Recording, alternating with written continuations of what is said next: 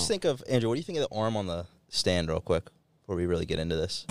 The Is arm this on like the stand. ridiculous? I like this. I was actually hoping that like once I announced the ended, show that it would that stop. you That it no would no stop. I was it would hoping stop. You've said enough. No, I didn't. That's not what I was gonna say. I was kind of hoping that we would just roll into the show and then just like introduce you and just like Gilmore would transfer cameras over to you, and then just be like, Yo, what up, bitch? Oh boy, yo boy, this is Mortgage Boy. It's Mortgage Boy. Yeah, yeah, I'm just slanging. Two it. eyes. This is No Prisoners podcast. We're starting the show now. Hopefully, Gilmar or somebody edits out the beginning part of the jujitsu Somebody. episode. I don't know who's gonna do it. Dude, snip it later, we're Gary, gonna snip it later. Gary's gonna do it. um, we bring you guests tonight, but before we introduce our guests, subscribe to the show, subscribe to the Apple Podcast, Spotify, like, comment, hit the subscription. It literally takes a half a second off your life to hit the subscription, and then we feel important when, when the subscribers go up. Like we've, you know, We did the rationale is there. Mhm. You're gonna enjoy this episode with the mortgage boy, and. There it is.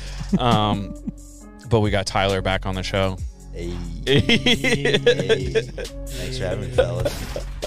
Yeah, bring out the fucking Damn, bro. gunshots, dude. I haven't, I haven't those. brought a gunshot. in a minute. Demonetized 15 Yeah. seconds Oh, in. Nah, damn. it's worth it, bro. It's worth it. It's a Nerf shotgun. Don't worry, guys. Um, that's funny as hell. That's funny So. Um, but Tyler's recently joined us in the jujitsu game, Love it. and he's like fully. I love when people like sometimes people come and they check it out and they're like, all right. I really like this, and then like three months later, you just never see them ever again. Yep. But you're like, oh, I like this. I'm gonna go at least one night a week, and then Yep. it's like every night a week, and then we're just like, Tyler, you need to slow down, and you're like, nah, man, Yeah. I'm in this now. Yeah, I I think it's uh six weeks now. Not that we got to get crazy into it right away, unless He knows to. exactly how many classes Uh, he's taken. He's just been- being yeah. It's been approximately uh, 123 hours since I've started training. Oh, shit. Um, but uh, yeah, from the, I was gonna say I just started to show signs of like my first like wear and tear on the body yesterday in that class. Oh yeah. Like I haven't been getting injured. I haven't really been feeling it. Like back to back. you don't come I'm home and like have bruises on your Yeah, arm. no, no torn biceps yet. You know what I mean? It's pretty chill. But yesterday with the fucking what I'm calling the kidney, I don't even think it's my actual kidney. I think it's just like a soft little Your bruise on kidney, my dude. back. I like to make it seem more serious, like my organs are fucking bruised on the inside. Really, it's just like it hurts a little bit. But uh, I'm finally starting to feel a little a little pain from like going back to back days. But yeah, when we when I first started, I was committing to going for a prolonged period. So I'm just trying to stay on the path. oh shit. Yeah. All right. Well, I mean, we had, we had the homie Dale come through too. Mhm. He wasn't ready. He needs to go back and rehab some He's just got injuries. to iron out the kinks, bro. Yeah, yeah.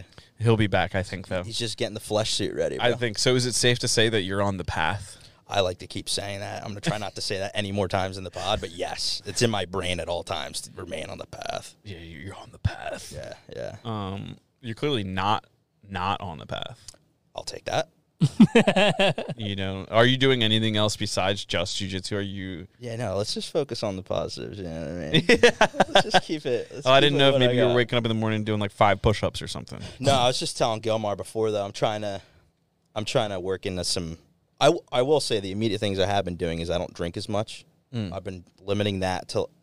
I will drink like purposefully. Like if we're hanging out or something, I won't drink needlessly like out of boredom, which I used to. Like I'm a I'm a guy like a if- casual drinker. Bro, if it's nice weather outside, I want a fucking beer. It doesn't matter. It's one o'clock on a Thursday. It's fucking. Damn. If I'm feeling it, you know, I used to be like, let's ride this fucking vibe wave. Let's feel like even better, dude. Like I'm feeling good. Let's feel better. so um, I don't do that now because everything everything comes back to the performance in the class. Yeah. So like I don't want to feel shitty because I'm already feeling shitty, getting my ass whooped every day. So like I don't want to make that worse. Um, so it's that, and I'm also trying to to drop some weight, so I'm eating better too. What did But you? having everything tie back to like the class performance really helps me think. Yeah, Gable gang, keep it tight like a Gable grip. yeah, shirt that motherfucker. So dumb. What are you gonna ask? Go ahead, Andrew. I'll bring it back. I can get tattoos, bro. That shit came full circle. Yeah, It yeah, just yeah. came- threw it up. he did throw it up. Yeah, you threw it up too. I live Yeah, that, bro. I mean, uh, dude, I kind of started it. threw it up He first. did. Yeah. Dude, yeah, what was happening was, uh, what we'll divide people out in class like based upon like every gym kind of does it differently depending on how big it is or not. But usually it's like like traditional gyms will just like line everybody up like lowest rank to highest rank, and then they'll just take the highest ranked dude and bend the line down to the lowest ranked dude. Whoa. So sometimes that sucks I was about to ask. because you're always like. Then what ends up happening with that kind of vibe is like the upper belts stop coming to those classes, right. I was gonna ask that. and then it like hurts. So like I think the way we do it at um, FFT Mm-hmm. Nope. fight for tomorrow. Academy. FFTA. Oh, okay, so the Yeah, A is it's on the an end of academy. I just say forever tomorrow. I mean, there. Uh, We're from, from, from Yeah, sure. we train from. but we train by size. So like I'll partner with Tyler, but if you're Dale size, you'll partner with somebody else. Um, not because like you're not capable, but it's like it's easier to teach someone Yeah. that's like the same size as you. Some people like to make the excuse that like when they're rolling with somebody that's too big or too small, they're like, Oh, I can't get this move done Right. because they're too small or something like that. But that's not really like once you know the sport and things like you have answers for different sizes. Right. Um, but you're so we started Gable Gang because the tape boys, there was like all the big dudes in class who were all white belts. I just started talking shit to them because they all were just taped up. Yeah. Like their feet were taped, their wrists, their fingers. I'm like, dude, you guys have not been training jujitsu long enough for how much tape is on you right now. I got the tape before. And I the just started saying. I was like, "Where's all this tape? Like, we're gonna blow out the tape budget Yeah. for this month. like, are you guys bringing this tape? Are you just using up the gym's tape? Like, it, like what? What's what is going I on? here? borderline thought it was a requirement. I was like, Just do you have tape? to tape? Yeah. So the one guy, things? I was like, dude, what? What's all this tape doing? Uh, And he's like, oh well, my. My, I need to get my I need to get more calluses on my feet because like my feet rip from like the mats, which I'm like, dude, that's not a thing. I don't know what you're talking about.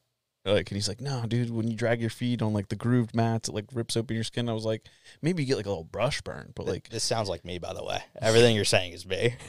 yeah, that's well, I looked out for you. and. I looked out for you and brought you under the Yeah, yeah, Gable yeah, Gang yeah, yeah. Empire. Yeah, you saved me. You saved me. Empire. Yeah. So it start Gable Gang was born out of necessity Yeah. because we we coined the term tape boys, and uh, we were, we were always just like them tape boys Yeah, bro. and like all taped up over there, just you know being idiots We're on our and laughing, island, joking bro. around, and then we would open mat or open roll, and I would just go around and just like be kind to the tape boys, and then I was like, well, they're tape boys, like what are we? So we're Gable Gang. Because Tyler was obsessed with doing the Gable grip, it's the first grip I learned. Yeah, rip, yeah. Yeah. so it just seemed right.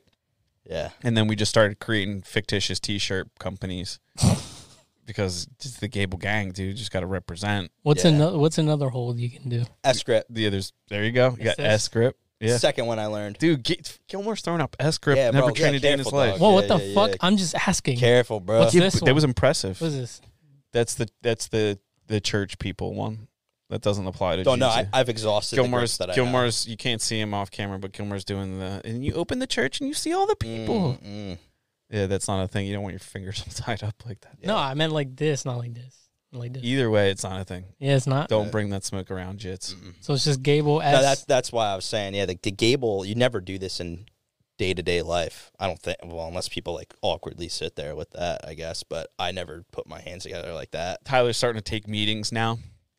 Hmm Just be like, let me tell you what we can do for you. Yeah, He's like pointing at his Zoom calls, Yeah, just like, yeah, and I point with the pinky. winning championships. Yeah, over there. Yeah, Yeah, that's how you celebrate. that would be, ex- I mean, it would support the cause. It would bring awareness. well, you know, gotta let them know. so yeah, the jits has been great, dude. Yeah. Has the jits helped you in other areas of your life? Uh, Like, yeah. do you feel safer at home now? Uh, no. Brett's gonna fuck actually, up. you know what? I actually picture like somebody that's like a black belt or something like coming to my house and knowing that if they're trained like that, that they could just kick my ass even more. You're like, Yeah, jujitsu is like a very It's like the humbling opposite. sport. Yeah. It's not what you would think would happen. yeah, And then if you come into that environment with like ego, you're gonna get you're gonna get beat up. yeah, I can picture that. Like if somebody I've a only target had on it like maybe two times ever happen where like a person I was training with was just kind of like um I guess expected they expected to be tougher than they were or like had represented themselves their whole life Okay. as such a such a thing. Or maybe they were and then I outside just of that. yeah, and then I just like meet them or like the Mhm. random skinny Indian kid in class comes and just like throws them around. I Yep. saw that happen one time. There was these Indian brothers that trained at a gym I used to train at, and they would they'd come in like real real chill, Mm-hmm. and they were just you had no idea. I mean, they were like almost twin brothers. I Yeah. think that so they when you have that relationship, you you get good very quickly. And this guy like came in. He looked like he was a retired meth head. And had like the, you know, that like shape up and like just like Uh-huh. I was like, oh man, you've seen the business end of a crack pipe. and he, we went to roll, and um, at that gym, like you needed a certain amount of stripes to roll, so you had to be like Oh, two wow. stripe white belt because they had to be like, all right, you're ready for be this. straight green. And he okay. came in, and this this Indian kid mopped the floor with this dude, and he was like fighting.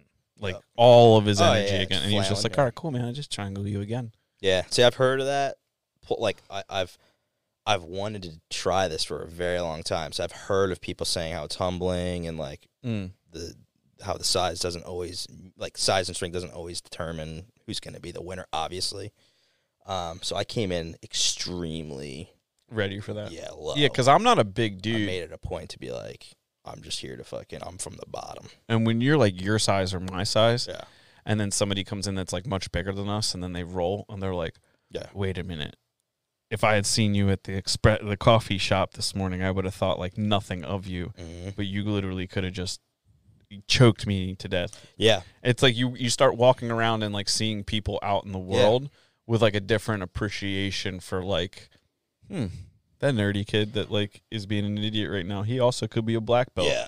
I had So- felt that just from like Jocko saying that and stuff and some of those Yeah, guys. Lord Jocko. Yeah, the Lord Commander. Um but uh you have a more a deeper appreciation once you do it for sure. Yeah. I like uh speaking of Lord Jocko, Lord Commander Jocko. Mm-hmm. Uh you know Shane Gillis, the comedian? Mhm. He started referring to Joe Rogan as Saint Rogies. Saint Rogies. Yeah. He's like, yeah, it's Saint Rogies. Love that. He's like, yeah, come present yourself, Saint Rogies. Love that. and he would just like call him out and stuff. Be like, he's in there in spirit. He wants us to do well. So that's what we're doing with Jocko now. Lord Love that. Commander Yeah, Lord Lord Commander Jocko. De- yeah, if Jocko like if Jocko somehow like I I'd follow Jocko to in, into anything, even if it was the wrong thing to do. Oh, yeah. If Jocko said, "Let's do this as a team," I'd be like, "Yeah, I'm there." how could Whatever you, not? say, Jocko. Yeah, how could you not First name be? basis. Yeah, yeah. LC. I feel like one of his kids' names Thor. Can we look up Jocko's kids' names? He has kids. He's got Yes, his two daughters are yeah, like really good wrestlers. and they they like roll every day in the jits. that fucking picture, dude. What a beast. it just like I'm not angry. I love the Does Jocko have kid? That's the question. four children. Okay. 19, 18, and 10, and a son who's 16. yeah, we don't know when that was written either, so they could be older now. Yeah, that's true. But they're uh, they're legends. Um, but yeah. anyway, so that's kind of for me. Uh, that's actually why. Look at that fucking. look how hard. Picture, the, bro. you see the one with the MP5 Oh, yeah. right there. It's so hard. It's like you could totally look at that and be like, "Oh, his face is covered," but that's Jocko. yeah, dude. look at this yeah, eyes. unmistakable eyes. Eyes of a So killer, tight. bro. Oh my god, dude. Crazy ass eyes. So that so Jocko's one of a few of those dudes that uh He's a yeah he's got a children's book. He's got a couple of them. no way. Yeah. Look up right under that Way of the Warrior Kid. Have you read these or Um, I have not. If you had kids, I would buy them for them. Um, Tyler has kids? Yeah. His kids are What the already legit, fuck? dude. Gra- Grayson and Rambo are best friends now. Yeah, that's a fact. Yeah, they're having a good time. Um, yeah. So hearing Jocko talk about it and like Rogan, Mm.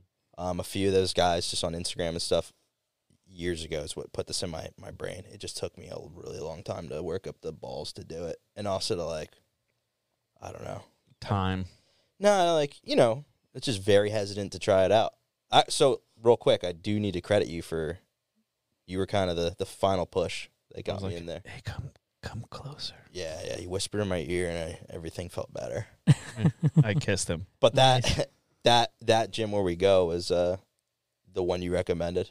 Because I'd asked you where to go. I really think Evans Gym is um it's like the best it's a small gym, which isn't a bad thing because you get the when you go to like those name brand Gracie gyms, Yeah. and not all of them, but a lot of them are franchises.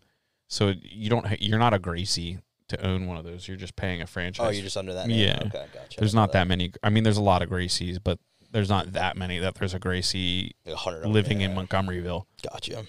which I'm not saying anything bad about those gyms. It's just like a different, it's like a bigger gym. Yeah. yeah. So with Evans, and it, Evans gym might not always be this way because like his reputation's growing. right. Um, it's it's kind of a great privilege to see like him grow, but he's also like he started with a lot of white belts because he was a new gym and like other people already have their gyms. Yeah.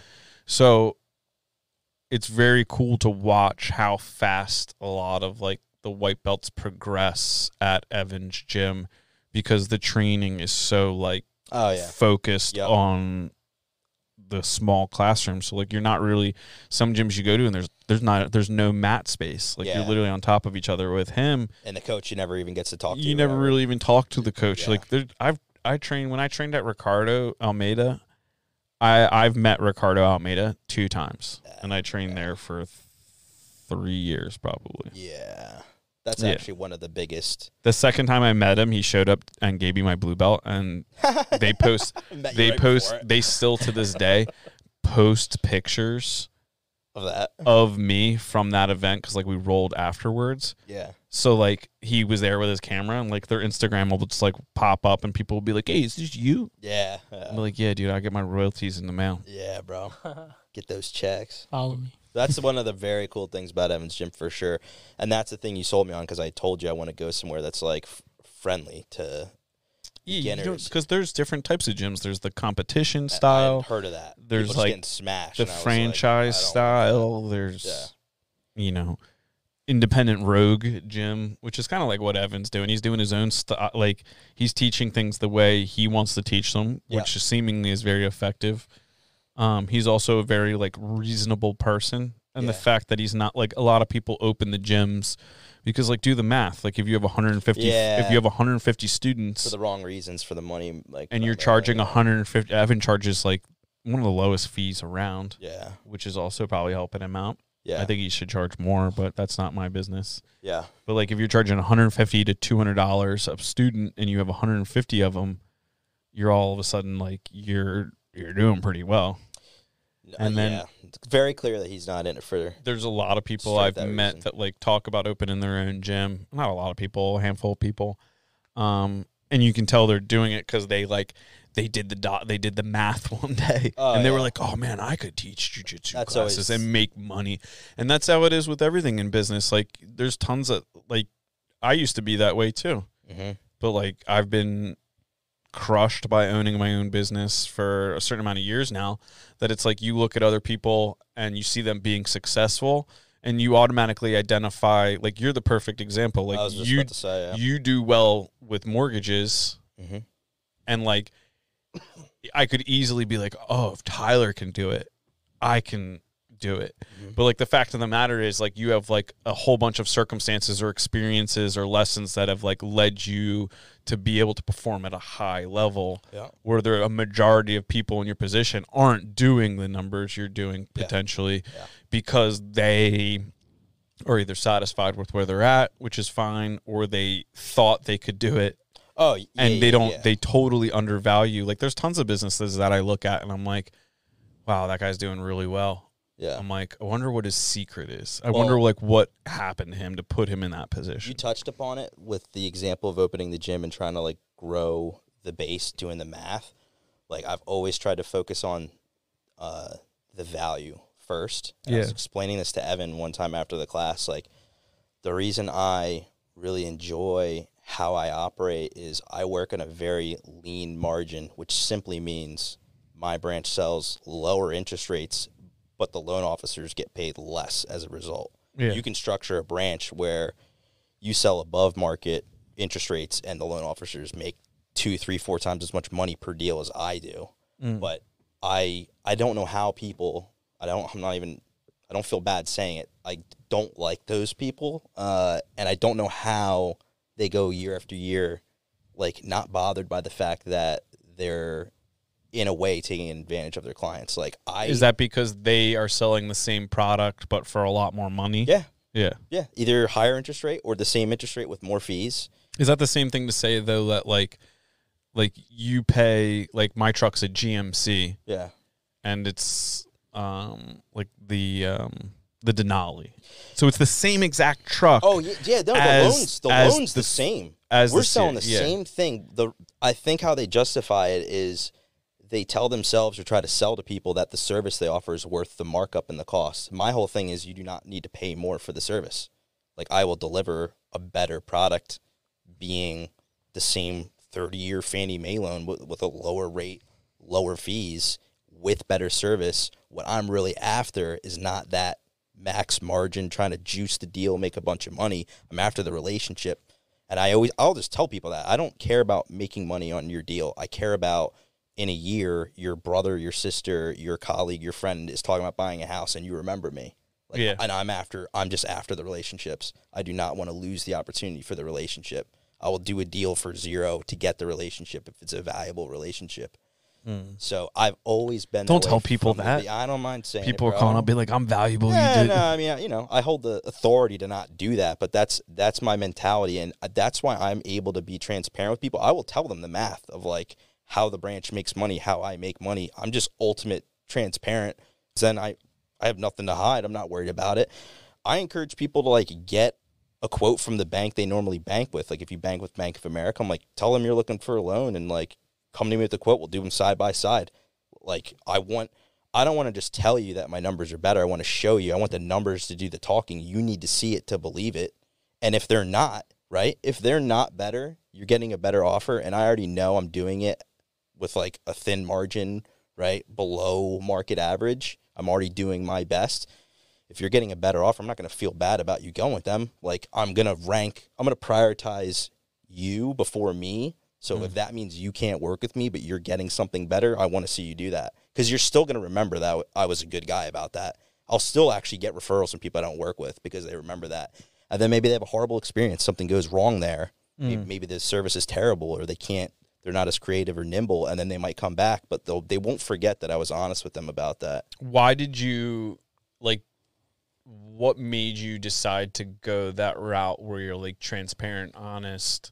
Yeah. um n- like the the less appealing route that you you know spoke on earlier like why like was How that like was that an active decision where you're like this is the type of loan person i'm going to be Oh, or yeah. was it just were you it is a decision because you have to decide what kind of operation you want to have. I could talk more, maybe we will, about different ways banks structure themselves or teams structure themselves, but everything for me comes back to my mentor. It's a man named Kevin Kenyon. Um, shout out kevin shout out, man. KRK, bro. Hey, Uh, so from the beginning, he operated a branch for our company that had the lowest margins in the company. So we had the lowest rates in the company primarily because our office is in Princeton. So a lot of our clients just naturally are more sensitive to the financial figures. They care more about the because numbers. they they understand They it. understand it, man. I mean, you're buying a house around Princeton, you're more in tune with financing. Like, there's some, this is where you'll see some shady outfits or parts of the country, anywhere in the country where, you know, lower, you know, at median household income or more blue collar, these people do not, are not getting in the weeds with the numbers. They don't know what to look for. And especially areas where there's not a lot of competition with lenders. Like, if you're the only mortgage lender in a more like blue collar town, you're setting the price. Like you're not really competing with anyone local. You're competing with online people. But some people don't, and in that kind of demographic, don't want to do it on their phone or do it online. They're going to go to the, the the place they've passed a million times, and they're not even going to know. They're not even going to know that there's different. which is kind of counter out there, that's kind of counterintuitive to most businesses like you think like oh people with money will pay more but like not when it comes to like No, finance it- you know, it, I always think about this. Some of those people that you would call like a luxury buyer or higher price buyer, um, they often are sensitive to the numbers. They they you know they're they can easily get multiple quotes. They know how to like navigate that and do a little bit of research, do their due diligence. Um, but they also really value the service and like a hassle. They will pay for not having headache, Mm. Right? So like I'm not. Uh, that doesn't mean I'm going to upsell them on like a higher rate. We don't do that. Like our rate is what it is for everybody. Um, but even if their bank maybe is like close to mine, maybe maybe they're a little better, but they they're dealing with like a nine to five bank employee that's not taking calls after five, not working weekends. Well, I've seen you take You know I calls mean? Yeah, at all hours. yeah, it's kind of yeah. There's times where I think it's like funny where like uh, a couple days ago I had one right before a jujitsu class where a realtor wanted to make an offer that night, and I was like, I can do this, but I'm gonna have to talk to this client at like ten. So if they're down for it, I'm down for it, and we did it. I had the offer in by midnight. But like to me, that's a that's a funny thing to do. I'm like, no one's doing it. I'll fucking do it. This is like this is hilarious. That's Like fire. here's the pre-approval eleven thirty That's fire. you know and it's a, you know it's a money making opportunity so i'm not gonna like bitch about that but um yeah so but like, like a lot of people would though. A lot of Oh, people yeah. would be like, "This is my time." Like that's yeah um yeah. Like it's not really like there's hard working, then there's working smart, then there's like yes. time protectors who are like, I, I only work the hours of this to well this. i'm i'm trying this is a big thing i've been trying to work on is my time management hmm. and how i just prioritize things in my life. A big part of why i started again, we don't need to go back into j- jiu-jitsu but a big part of what turned me into that was i f- i feel like i i climbed to a pretty high level in what i do um, over the last two or three years so like just as a reference, I I closed 100 million in volume last year, which for someone in my role is a lot. It's like top one percent of loan officers in the country. Um, Could be clap hands. let's do, come on, give me yeah, thank you. I wanted the gunshot. Always looking for the gunshot. Uh, so I did that at like the detriment of everything else in my life. Um, I can relate to that. I don't regret that. Um, I do believe like outsized results requires outsized effort. Like you need to you need to put in that. You're not going to accomplish that in a nine to five structure. You can if you set up the right systems, but setting up the right systems is going to require that time investment. You know, you're not going to just have the perfect system right off the bat where you don't need to work that extra time. So is there like like some businesses like you have to grind forever? Like I think construction's a lot like that. Like there's never Oh, you you meet like bigger companies or more successful companies than ours or like more established. Yeah. And everybody from, fr I mean like my perspective is narrow, Mm-hmm. but like it seems like even at the most pinnacle levels like they're still working hard as shit to keep it going. there, yeah. Do you do you think that like that initial effort that you put in the last couple years like do you think you won't have to always do that because you'll get like you'll be established kind of? There's a couple things that come into mind, so hopefully I hit all hit all of them. Um, the first is like you decide what you want to accomplish and what you want to succeed. There's loan officers that look at it just like a job. You know, I'm clocking in, I'm clocking out, phones off. You're not going to reach me. I'm going to have my weekends to myself and my family. Nothing wrong with that. No. You know what I mean? There's nothing wrong with that. It's just you define what what you want to go after and what you want to try to accomplish. I wanted to go. Like I wanted to see how far we can take this. I was like, I'm gonna I'm gonna put it in. So that's why I said it was at the detriment of everything else. Like I I would sacrifice the time. I would make the trade offs under the belief that what I'm doing is is going to be more positive for my family and myself for the long run, and it has been. Um, but a lot of the work I put, so I've been in doing this for like eight years now. A lot of the work I put in was just establishing the right relationships, which again, like over time, if you foster certain relationships, like they deepen. Where I have people that you know were at my wedding that I do business with, or I've known for six years now. You know, realtors, attorneys, financial advisors. If you can pick up a few new relationships every year, over time, you're going to have that strong base.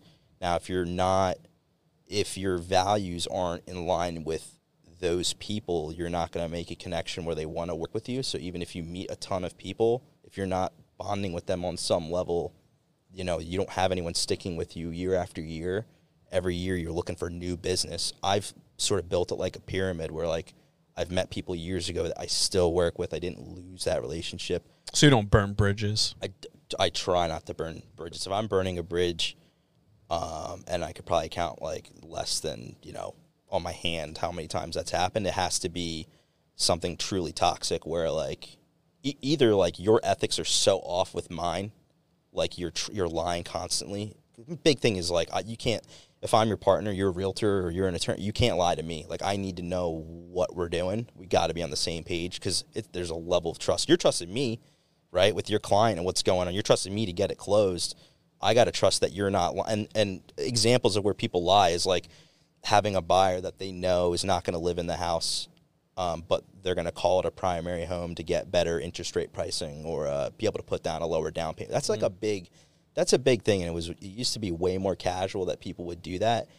I, I like to say like there's you know when you close on a house no one's knocking on your door a month later to see if you live there. But I tell people I'm like I don't know what they're going to come up with in the future dude. I don't know what what systems are going to come out for them to actually better verify this stuff. But you think banks don't know that's occurring. It's not it's not in their interest to give you a lower rate let you put down less money on a home that they know you're not living in because investment properties uh, have higher default rates so that's why they're riskier to banks Yeah, you have to put more money down up front on an investment yeah, property. there's like well. a stark contrast. Yeah, like primary home put down as low as three percent. Investment property, like you really got to put down at least twenty, maybe fifteen, but really at least twenty. Mm. Even then, the interest rate's going to be wildly different. So there's a huge benefit. But um, you know, you have I'll have realtors for, that are just repeatedly doing that, coaching their clients on doing that, and I don't want to have my hand in that at all. You reach a certain point where you're like, yeah, because if they audit your Yeah, dude, deals no- and a large percentage of your deals are that way, you're gonna get in trouble. all it takes is one, not even a lot of them. Oh shit. one deal that is going to make me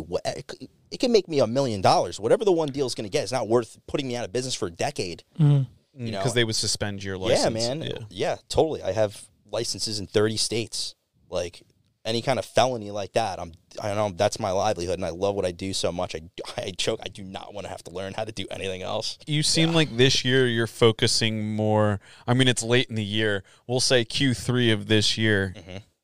It seems like you are focusing more on like spending time with other people, yeah doing like the jujitsu. Like we've been hanging out.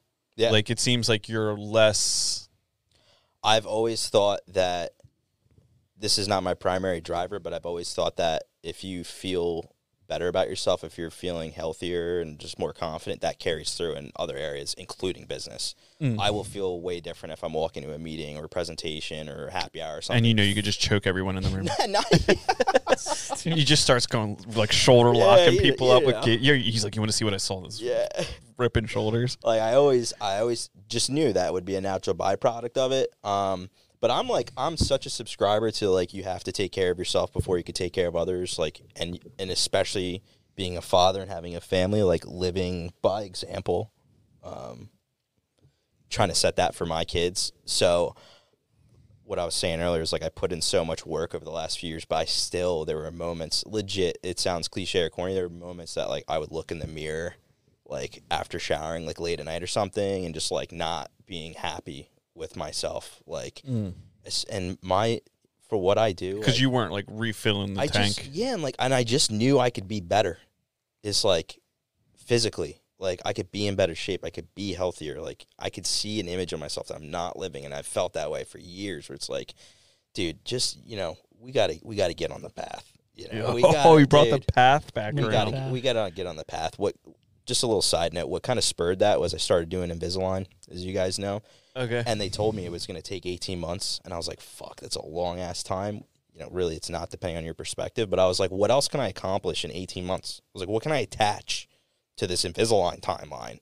Like, not only can I get my teeth fixed, like, can I get in shape? Can I get better at jujitsu over like 18 months? Like, that's a solid chunk of time to like transform a bit. So I started to like rope in some other stuff. Dude, in if you continue going to jujitsu the way you go, hmm the with the frequency and the intent, which is more important, like you'll be a blue belt in two years.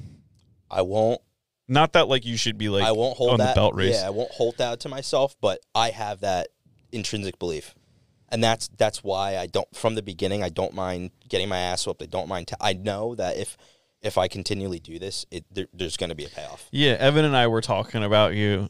I think right in front of your fucking face. Can't remember. I'm pretty sure you were like getting just smashed. Okay. And Evan was like, dude, your boy just like he's connecting the dots in such a way. And I was like, I know. Like I I've been I don't wanna like I don't wanna like, you know, like inflate you too much. I don't think that's a thing. but like it's very impressive. Like some people come to jiu-jitsu forever and they just get the same shit done to them. Yeah. Like yeah, I'll let I'll let the same stuff happen to me, but like work I'll keep trying to work it out. Like if I'm like, Yeah. dude, why do I keep getting stuck in here? I'll keep doing it to myself yeah. to see like, all right, where am I going wrong? But it took me a long time to like be aware of that. Whereas like a lot of people keep doing the same stuff over and, and they don't connect ever. Like Yeah. you're you're asking questions that people with six weeks experience don't typically ask. So it's been like really nice to see like oh like Tyler's like like I've introduced a decent amount of friends to jiu-jitsu and very few of them like hmm s- are still in like still training. I liked coming in. How often do you like start something new?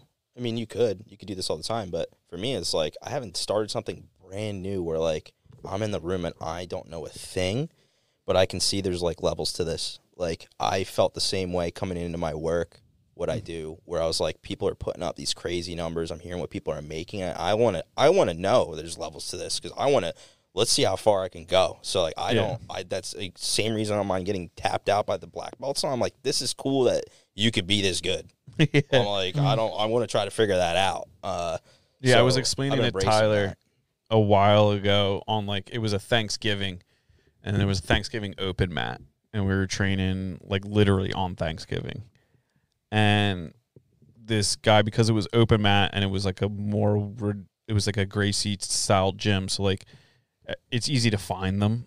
There was this dude from Texas, Austin, Texas. This kid showed up and he was a black belt and I'm like, dude, we're like the same age. I'm like, how long you been training? He's like, well, I wrestled and then I started training jujitsu when I was like 15, 16. And I watched him rolling with somebody who was also a black belt. And the way this kid from Texas was moving, granted, his knee popped out like 20 minutes later and he Oh, went home early. Jesus But like, uh, he probably had knee replacement or something before. Cause like the way he moved and like he grabbed the cross collar grab Mhm. and like the way he moved, like posted his grand hand on the ground with the grip and like moved around this dude, it looked kind of like like a like a spider. And I watched him just like the way he moved his body was just very like it looked very natural. It kind of looked like you know the girl in the ring that's just like Mhm. it looked like that but fluid. It looked like whoa, whoa, your body just bent in such a way that like I didn't realize that was a thing. yeah, man. And then I looked and I was like, "Oh my god! Like this dude is the is leaps and bounds above like somebody who's been training for 20 plus years Yeah, and he's been training like 10 or 15." That's the intent, like you were saying. And it's just like You you, you get about- those people that like there's a guy I know that like I used to train with who's a blue belt. He's been a blue belt for like his entire life. And he keeps joking with people online, like, "Oh, dude, like you just opened your own gym, coming in for my purple." And I'm like, "Dude, you don't train anymore. yeah, Like you're never getting your purple belt. I Like if you get a purple belt, I'm gonna come and choke you I can't it. even imagine saying something like. Like I would.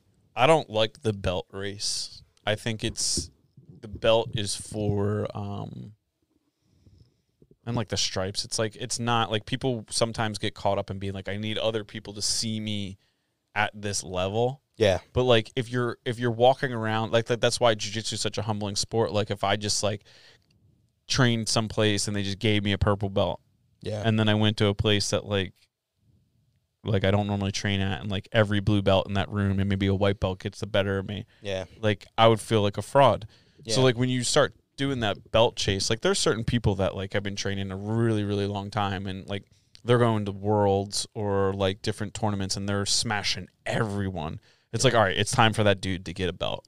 Like it's like he needs to stop coming to the blue belt comps or the purple belt or brown. Like Right. there's people I've seen like that that sandbaggers yeah, yeah, where yeah. they're like, oh, I need to get one gold and like then I'll move up. Where it's like that's also kind of messed up, but I think it's less messed up than like. If you're trying to pr- less mess up for yourself. yeah, Like it's it, it affects other people, so that sucks. But like if you're trying to like convince the world around you that you're a certain level just because of the color of your belt, but you can't back that up, right. that's the worst. Like yeah, that I don't- I bothers don't me. that Not all. not that I look down on those people, but like when I think of it, Yeah, if I were to do that, it would like like I would get in my I probably would stop training because like I would feel so like yeah. Down I, that I like you just like that's why I like nogi so much. Yeah, because like there is no belt. Like you can come in and there's ten dudes in the class, and you're like, I have no Yeah, idea Yeah. the skill level of anyone. That's exactly how it felt going in. Except So it's like- looked like a killer to me. Oh, I mean, the thing with open mats at Evans is like a lot of those guys are black belts. yeah, yeah, So it's just you can't yeah, if they're older and they're there on a Friday evening, yeah, they're probably a black belt because that's like and that's what's cool about Evans Gym too is like you have a lot of new people, but Yeah. he's also has so many friends that'll roll in. Oh, yeah. So like your learning opportunities are oh yeah. are so great. I was gonna say earlier that was ha- that's like half the what I like about that place the most is everybody in there. Even my first class, everybody was so welcoming about it. that's And, also another really great thing about Evans. I mean, like I I had some serious anxiety going in there, Like, oh, bet. like Evan Evan did it well where he like shook my hand, welcomed me. So he didn't like not acknowledge me, but he also didn't be like, "Hey everyone, this is Tyler." Like Hey, everybody, put said- their shoes in yeah, the he- circle. He, gonna just, he just began the class, and and people took it upon themselves to welcome me. And like Killian was the first person to come up to me, Mm. and uh, everybody was so supportive. I was very open with everybody. Like this is my first day ever, and everybody was just really cool about it. And that's That's because day Evan, one. I was like, what an amazing experience!" he holds a standard. yeah, he I cultivates think you've that culture, seen. I think you've seen him blow down on someone where he's like, "You just get out of my gym."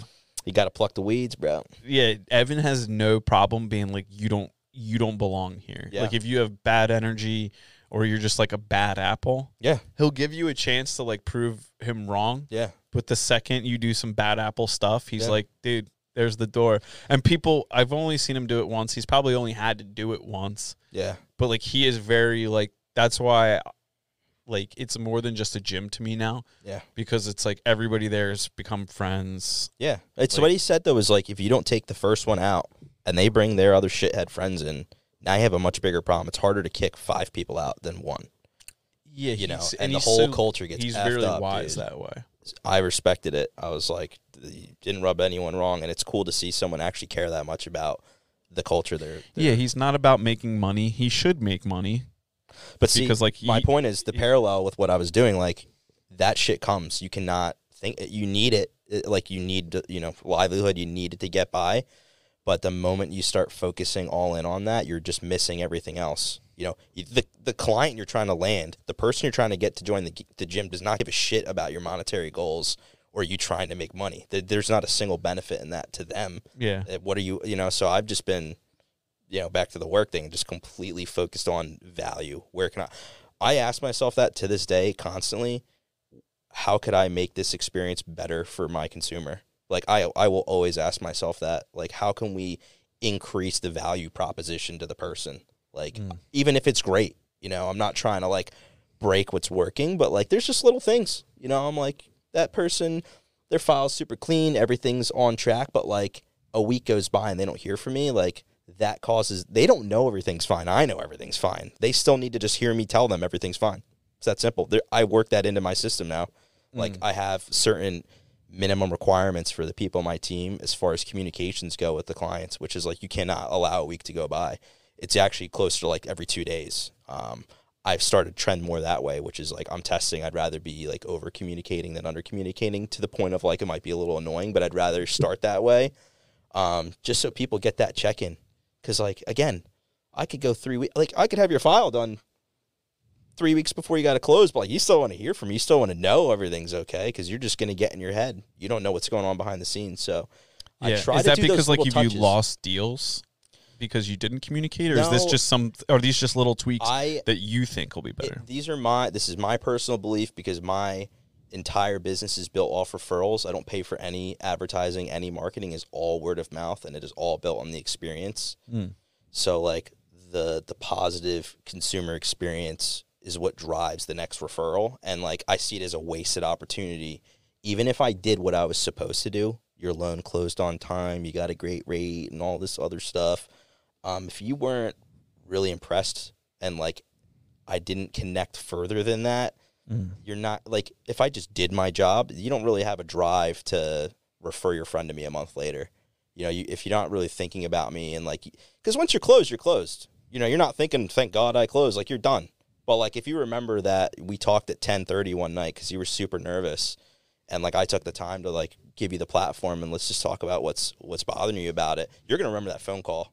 You know, when we close, I'm gonna I'm gonna leave an impression and that that's what I'm going for. And I try not to to force that. I just try to I try to be there for for my clients. And like if I I will look back at sometimes and I'll see the client I'll be like you know I didn't I didn't talk to them enough. Like I don't feel like I'm not trying to force a relationship on anyone but there's times where like I didn't put enough effort myself to be proactive about reaching out to you. Like maybe I missed a call or something like that or maybe I was slow to respond. Like that stuff bothers me. If I feel I know when I knocked it out the park. I know on that last phone call when we're going over the numbers you know you're super excited and th- like I can tell the energy that I did I I did what I was trying to do. I made that impression and I know it'll pay I don't know when, but I know it's going to come back at some point in the future. Um if I close 10 people in a month or whatever it is, if I didn't if I don't feel that strongly about like 90% of them, I know I got to I got to tighten something up. So, um the goal there is just to to try to drive the referral and leave the impression on people. Interesting. Yeah, I uh, I don't know who said it, but I've ever ever since I heard that like heard this notion, I always try and like think about it in times of like stress or conflict. Mhm. Um, it was somebody on like probably a podcast or something talking about how like it was probably Andy Frisella. Mm. Shout out to Yeah. Big Andy, Yep, legend. legend, commander. Another commander dude. He's definitely a commander. Absolutely. um a crisis or like a conflict is like an opportunity to build a more loyal customer Love that. because if everything go and I, when he said this i was like wow that makes entirely like it makes so much sense and up until that point i was always striving to do everything right Yep. like if something went wrong it was like a reflection on my inability to do it right Yep. and then when he said like a conflict or a crisis is like a way for you to show what lengths you're willing to go Absolutely. to make something right, Absolutely. you will build a more loyal customer. So like almost be grateful for like a conflict or a situation or a mistake Yep. because then like you'll be able to like show your like the merit to your character that like you weren't like you wouldn't have been able to present Yep. humbly Hundred percent. without that problem. So now when like situations arise and there's like uh, an, a super needy customer or a customer that's just like texting all the time to me or is super involved or maybe we messed up and like the countertops got Sure, templated yeah, some- your work. I'm sure. Yeah, there's so there's shit, yeah, so many little things that are not contr- even in your control, but come back to you. zero control but Yep. they're are our responsibility Yes. So like you telling the customer like what's a good example of this? Oh, the, ki- Whatever, the the- kitchen yeah. the kitchen in New New Newtown that we were trying to finish Oh. in time for Thanksgiving. It was it wasn't our project to start, but the co- the contractor that was originally responsible for it, you know, dropped the ball in a variety of ways and the customer decided to like relieve that contractor and hired us to like fix it. The metal bar. It's the metal one Which way? just righty tighty. So if you push it away from you now, it'll loosen it, and then you can move it up and then tie it down. Dang, dude, you want me to help you, No, yeah, I got it. dude? The mic did the mic disconnect? No, I, I, uh, I muted it so you wouldn't hear this. I want to make sure you keep your example though. Everybody always has such trouble with that, or maybe just one other person was like it was Just me. drooping on them. You remember that last week? That Yeah. was funny as I hell. was with uh, what's his name? The race car driver, Um, yeah, Colin. Colin. Yeah. Yeah, he's a cool guy. Project went wrong in the kitchen. Yeah, so we were there Thanksgiving Eve. I had two guys there. hmm Trevor is like Stud. an outright stud. Like he he felt very connected to this customer and like getting it done and like making sure they were happy and stuff. So he was there and, and it was like seven thirty at night on Thanksgiving Eve. Oh jeez. and like I heard that they were still there hmm at like like I was getting ready to leave and it was like four o'clock and they were like, Oh, Trevor's still at like Trevor's still clocked in at that job. Yeah. And I literally like I was like, Oh fuck. Like I texted my wife and I was like, I don't know what time I'm gonna be home, but like I've gotta Yeah, man. I've gotta go in on this. And like I felt like Trevor was doing everything for us. Yeah. Like he was making the co- company look really good. He was doing it because Trevor's a good guy but you felt. but I was like, hey, if my if if like Trevor is there, Yeah. I like. I can't go. I like I couldn't. It was like the same thing with like you. Like I very much like wanted to go home and Yeah. like screw off and like get ready to like eat turkey and everything. Yeah. But like I was like, dude, I can't. I can't do that. yeah. I was like, I have to stop here. And like we weren't when I got there, I realized that like. I was like, I got there and I was like, oh shit. Even with my set of hands and skills, like we're not gonna make it. Mm. But like the fact that like finally I had to tell them, I'm like, dude, we're done. Like we're done for today. Yeah. And like, like I don't like Trevor's a stud, but like he he was still willing to keep trying and keep trying. I'm like, dude, we're not gonna make it. But like the customer saw, like I could see it on their face, yeah, like man. we got their kitchen finished enough in an already bad situation so that they could have people over for Thanksgiving. Yeah. And like I looked at that and like awesome. that customer, like I forget what he said to me like later on, but like I realized I was like, oh, that was one of those times. Yeah, man. Um, It's a blessing and curse to, to care that much. uh, I it, think it's mainly kind of sucks. it kind of sucks, but it is like the differentiator. I mean, I'll see people come to me and I'm like, how did this fucking dude just give you such a shitty offer or like Yeah. drop the ball so bad or like miss a question on your application and now you don't qualify and they could have figured that out in 10 fucking seconds and then not care and like just drop you. I, I don't, it, it, it, ask my wife, this shit eats at me. Well, that's like what if I was gonna going say. wrong, man. When you care that much, and like for a long time, I didn't realize I cared that much. that's where the stress management is like vital because it'll just eat at you if you don't Yeah, 'cause if have you're- a way of dealing with it. if you're not aware that you care that much, which I was completely blind. I thought I was Oh, just like. I thought it was just like yeah, this is how you do. This is what you. This is required. gotcha. And then I realized I was like I took I would take and still do. I take everything like so personally. Yep. And like people are like, "Oh, don't take it so personally." I'm like, "How am I not going to take it personally right now?" Yeah. Like I just spent the better part or more than a decade trying to get to this point and now you're Oh, yeah, yeah, you're yeah. rocking the boat Yeah. and like how am I not supposed to have a problem with you? Yeah. Yeah. Yeah. And like that's that's kind of like when I see especially other contractors like taking advantage of Oh. people or taking deposits and never showing up again. Oh yeah. I couldn't imagine like it bothers me at that level. Oh, like if. I don't go above and beyond, Mm-hmm. I can't relax. Like if I'd gone home, like if I'd been like, you know what, Trevor's got it. This is his that's his job. He knew Yep. what he signed up for and then just went home. Yeah. Like I would have been sitting on the couch just like just thinking about that. Dude, that is what creates the opportunity for us to excel. Like I think you have the same kind of dynamic in your field. Mm. Like I I like to joke that if if you asked 10 people that just bought a house how their experience was, how many would say it wasn't a great one? Like it was stressful. It was like they kept asking me all this stuff. It was terrible. That would speak negatively on it. Same thing with somebody that got like a renovation done or a build. I don't think you're gonna have ten out of ten who had a great experience. I think it's be close to like half. You know, that's like I think it's impossible to get 10 out of 10, but we we try very hard for that.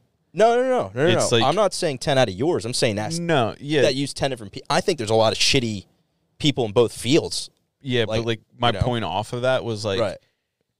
we'll have I would say closer to 10 out of 10. Um, we do have like customers that like Oh, things you don't br- go yeah. right, Yeah. but the customers that we have that had those 5 out of 10 experiences before Right. are way better customers than customers that have never had Yeah. that bad experience. I just think like that's that's the opportunity. Like I hear of something going on, like I'll get a referral and I'll like get myself brought up to speed and like just hear about the shit that was going on. And I'm like, I get lit up about it. I'm like, you don't even have to use me. Just don't do what they're telling you to do. Like I, that bothers me that people profit off not doing the right thing. That that bothers me deeply. yeah. You know. Uh. I think that comes down to, um, like I used to think when I was younger that like you're in business to make money. Yeah. Like nobody goes into business to not make money. that was the which- first which is attraction still- I had. Still true. First attraction I had was money. yeah. But what kept me this long is not that. You know. But over time, like when I would have like I would make mistakes as like a young a young lad, Yeah. and like realize I was like, dude, why did this not go so smooth? Or like, Yeah. why wasn't this better? Or different things, and then you realize like if you're in it for just money, hmm no business will ever like it won't ever work. Like you can make money Yeah, just dude, going after money. There's proof, there's plenty of people that are just after the money, Yeah. but like the people that are like next level or you know look like that Yeah. usually what i found and it's not always i can't say it's always that like some people are just schemy or like are good at numbers or different things but if you Right. are in it to like help people like the way you are Yeah. you go way further Hundred percent. because i'm not like if you're not like a genius or you're not like inventing something that's like revolutionary or Yeah. you don't have that like competitive advantage that you're doing something like you are the market because nobody else is doing it Sure. you can get rich doing that Yeah. Uh, but if you're doing something like mortgages or construction Yeah. which everybody does like anybody can Need- do Oh this yeah. Yeah. Yeah. if you're not like operating on the like a value system Yeah. you really don't go that far Well, I've seen people that have been in construction their whole life, like 40 years, and they're like, yeah, if I could do it all over again, like I wouldn't, it was my partner's fault, Yeah. or it was this guy's fault, or, you know, I got the, the, the recession in two, 2008 got me and put me out of Yeah, yeah, business. It's like, The yeah, but that happened to everyone. yeah. Yeah. Yeah. Yeah. That everybody had a, a a difficult partnership. Everybody experienced 2008. Yeah. Like everybody was there for that. Yeah. Like why did it crush you and why didn't you make it back? Like the people you see like overcoming those things no matter what, usually from me studying these people like have an unruly value system. yeah. Dude, I- take the deal right now. No, no, no, Look, so give us a sample. his phone's ringing. His phone's Uh, ringing. Oh yeah, that's a done deal now. Yeah. That would actually be lit, but I'm not gonna. That'd be so funny. Be like, oh yeah, you got the deal, and they're Yeah. like, oh, this is so and so calling from so like it'd be like a it'd be like a telemarketer. And yeah. they'd be like, you need to vote for the red party, and Tyler's like, you got the Yeah, deal. you got to do. Yep. Just Yeah. flexed his deal. The uh the market will absolutely squeeze out those people. Um I just think I'm more about the looking myself in the mirror thing and Yeah. when no one's watching and what I'm thinking. I I was just saying about this the other day. Like the guys that that whatever my my for like my field if you're charging the higher rates and you're making the more money and you're ripping people off like if your neighbor wanted your help you know and you like your neighbor you got, and they want your help with the loan like how do you in good conscience help them out with the loan knowing that they could be doing better elsewhere i don't know like how the hell i, I don't know how people do that like i don't yeah. I don't have even a half a second thought of that when I'm working with people. I'm like, I believe, like, I know I'm giving you something below market average. I know the service I'm delivering. So clear conscious about it. I don't know how those people go on. It just it's maybe it's just different personality types. I'm like reading like a lot about that now to try and like understand how to communicate better. Mm-hmm. Because there's like communicating well but if you can understand like and subtly identify like oh you're and we can do like another episode on this because we'll get in the freaking weeds but Like like communication. if like i can like there's levels say there's like one through ten people Mhm. and like you know and i'm not gonna like do the actual numbers but like say one's a perfectionist two is uh like a, a caretaker three is a something and like each level of that stuff be like i can identify and like look at different things if you understand it and be like all right tyler's probably like a mixture of these numbers Okay, Yeah. i know as a person how to talk to you best Mhm. whereas gilmar might be different so like if Sure. i'm leading both you into battle and Tyler's one type, I might tell Tyler, be like, dude, you fucking better get down there and Mhm. dude to handle business. Whereas Gilmar, I'm gonna go to Gilmar and be like, hey, like you do a great job. You- you gotta- like some people, some people need to hear they're doing a good job, whereas some people need to hear that they're, you know, a piece of shit. Yeah. Yeah, and then they'll everyone's be. Mm-hmm. like, yeah, I'm gonna, I'm gonna show you, and then you're, I'm gonna be like, see what I did there? I just Mhm. so Yeah. I think people like I've learned that people when like there's been times where I've experienced like especially like mortgage folks or realtors where you're like Mhm. that person seemingly has no awareness to the fact that they're shady as hell. Yeah. They don't realize it. And then like now that I'm like studying this type of stuff, I'm like starting to realize I'm like some once being self-aware is a is a gift and a complete punishment Mm. because like you might be the same way as me is like I'll go home and I'll mull something over. I'll be thinking about the same Oh thing yeah, sure. for hours until I'm like comfortable with it. Yeah. And that's that's a prison. yeah. Whereas like other people I'll be like how like how are they like making YouTube videos or doing different things and they literally have no idea what they're talking about but they they're so confident. And when you talk to them one on one like you're expecting them to be like ah I, I know I'm just scheming. But they don't.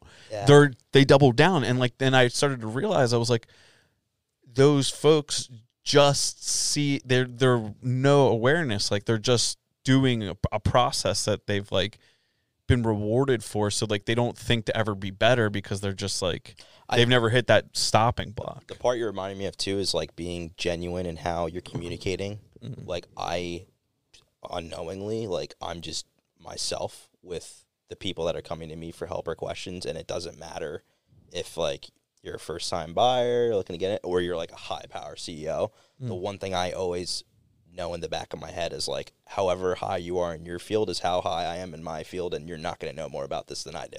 yeah So like that dynamic is set right off the bat. But I don't put on even when I first began, I never put on like a sales mode. I what you just made me think of is like picture times where you're dealing with like a car salesman, any any kind of sales environment, and that person's putting on their sales personality. It's so obvious and it's so terrible. Like Mm. it's never, you know what I mean. Every t- it's such a such a put off that uh, I've won business strictly off of just being able to connect with them more, and they'll they'll leave me the review and just say I have reviews that I'll never forget. Where like one of my earlier ones is like Tyler was the first guy who saw us as people and not a number, and I just that always stuck with me. I was Mm. you seem like- very like transparent do you ever have difficulties with like because like i try to be as transparent with everyone Yeah. almost to a fault like sometimes i'll communicate too much information and people will think Oh. like um like maybe i'm talking shit is a good example where like it's like no i'm just like i'm not talking shit i'm just trying to like ex- go like um and then like so i find myself like catering to kind of people's levels of being able to hear the truth. Where it's like sometimes like some people i can be like dude you're messing up on such a level right now and just like blunt hard honest truth. Whereas like in the past like that's gotten me into trouble. Where it's like people they don't want to hear that. Um, and then it causes a jam for if, myself. If you're talking about people on the team, uh, you know, this is what you nailed earlier. Is like you have to know how to communicate with people on your team. Everyone's going to respond to criticism differently. The way you deliver it needs to be different. And funny thing is, I know they have to do the same thing with me. Like they have to figure out how to approach me about things, and I I try to make myself approachable. You know, understanding how they are and what's going to put them off. With clients, it's interesting because I I absolutely try to be transparent about everything. I think the transparency and the education is what gives people the confidence to move forward on something. When they feel like they know it, when they feel like we have the trust, they don't have to worry as much about the unknown. Um, and the way you illuminate the unknown is the education. That's why I take my, my time to show people here's, you know, some people get a loan. The loan officer just pushes the loan. You're getting an FHA loan. They don't know why. They don't know what other ty- types of loan products are out there. I want to do a little quick discussion on listen, there's like a dozen different loan products we could use here. I'm using a FHA loan because your credit's below 700 score, and the rates on FHA loans are not as sensitive to scores under 700. If you were getting a Fannie Mae loan, your rate would be half a percent higher. Your payment would be $300 more a month. Something like that, or like now I scratch that itch that maybe you didn't even know you had, where it's like, here's why we're doing this. So I try to maintain the transparency with requests or with problems. I like to let people know enough so that they understand why there's an issue or you know what the problem is or why I'm asking them for something. So, like for instance, like if somebody has a low credit score but they don't have zero awareness of that, like they they're like, well, why can't I get this? And you're like, well, your credit shit. Well, I'll bring it back to the numbers. Well, like, I, I, Will you ever? Will you? Do- nah, nah. Well, there are some people that they're not. If they're not getting it, I have to take it back to a very fundamental level and just say, I try. I try not to make bring any emotion into it.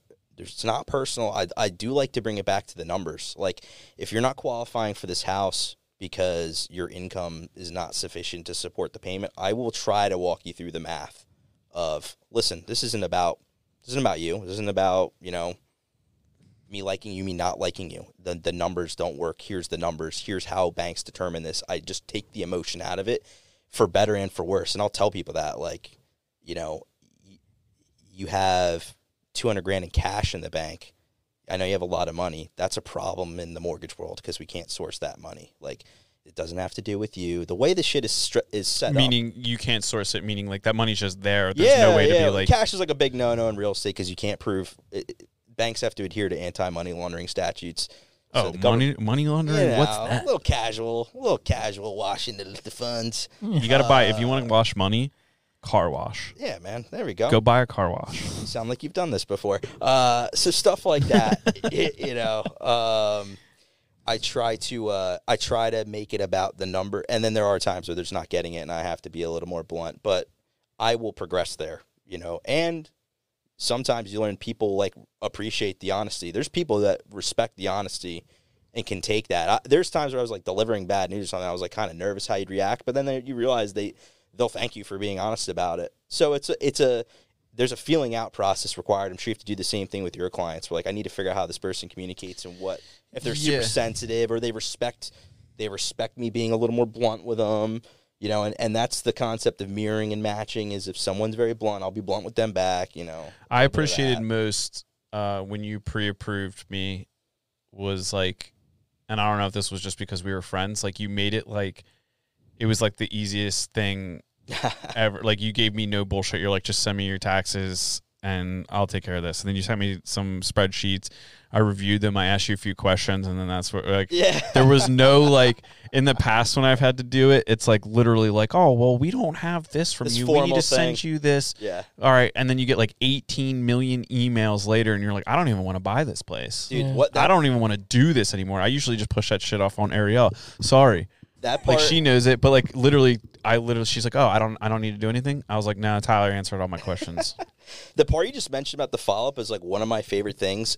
Uh, and again, different schools of thought, different sales philosophies. I keep it laid back. Look at the hand on the mic stand. You know what I mean? I'm chilling, yeah, right? So if I pre-approve you or whatever, if I pre-approve you, I'm not calling you every day after. And I'll tell people, hey man, I'm gonna get you set up.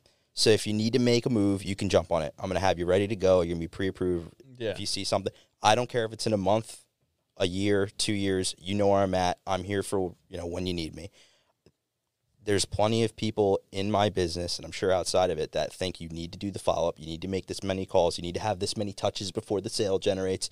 I just personally don't do that. I, I, I am uncomfortable doing that. I don't enjoy bothering people. Mm. It, it, it- again, it becomes like very obvious that I'm trying to generate the sale. I'm sure I lose business, by the way, from people that months later do something and they haven't heard from me. But like I, on the other hand, I have clients that tell me you're. I've applied to four different banks in the last two weeks. You're the only one that's leaving me alone. Everybody else had to block their number. It's like so. I don't even know how to balance that out in my mm. head where like I lose business, but I also gain business from people like appreciating that. And I, I guess I just operate the same way I do. I do not. If I'm thinking about the decision, I do not want you to call me every single day. I, like you might have already won the business. You might lose the business if I'm hiring you for something because you're going to bother me about it so much or make it so much about you. I'm dealing Now I with the don't- situation Don't like want to work with you. So like I just don't. I do not do that.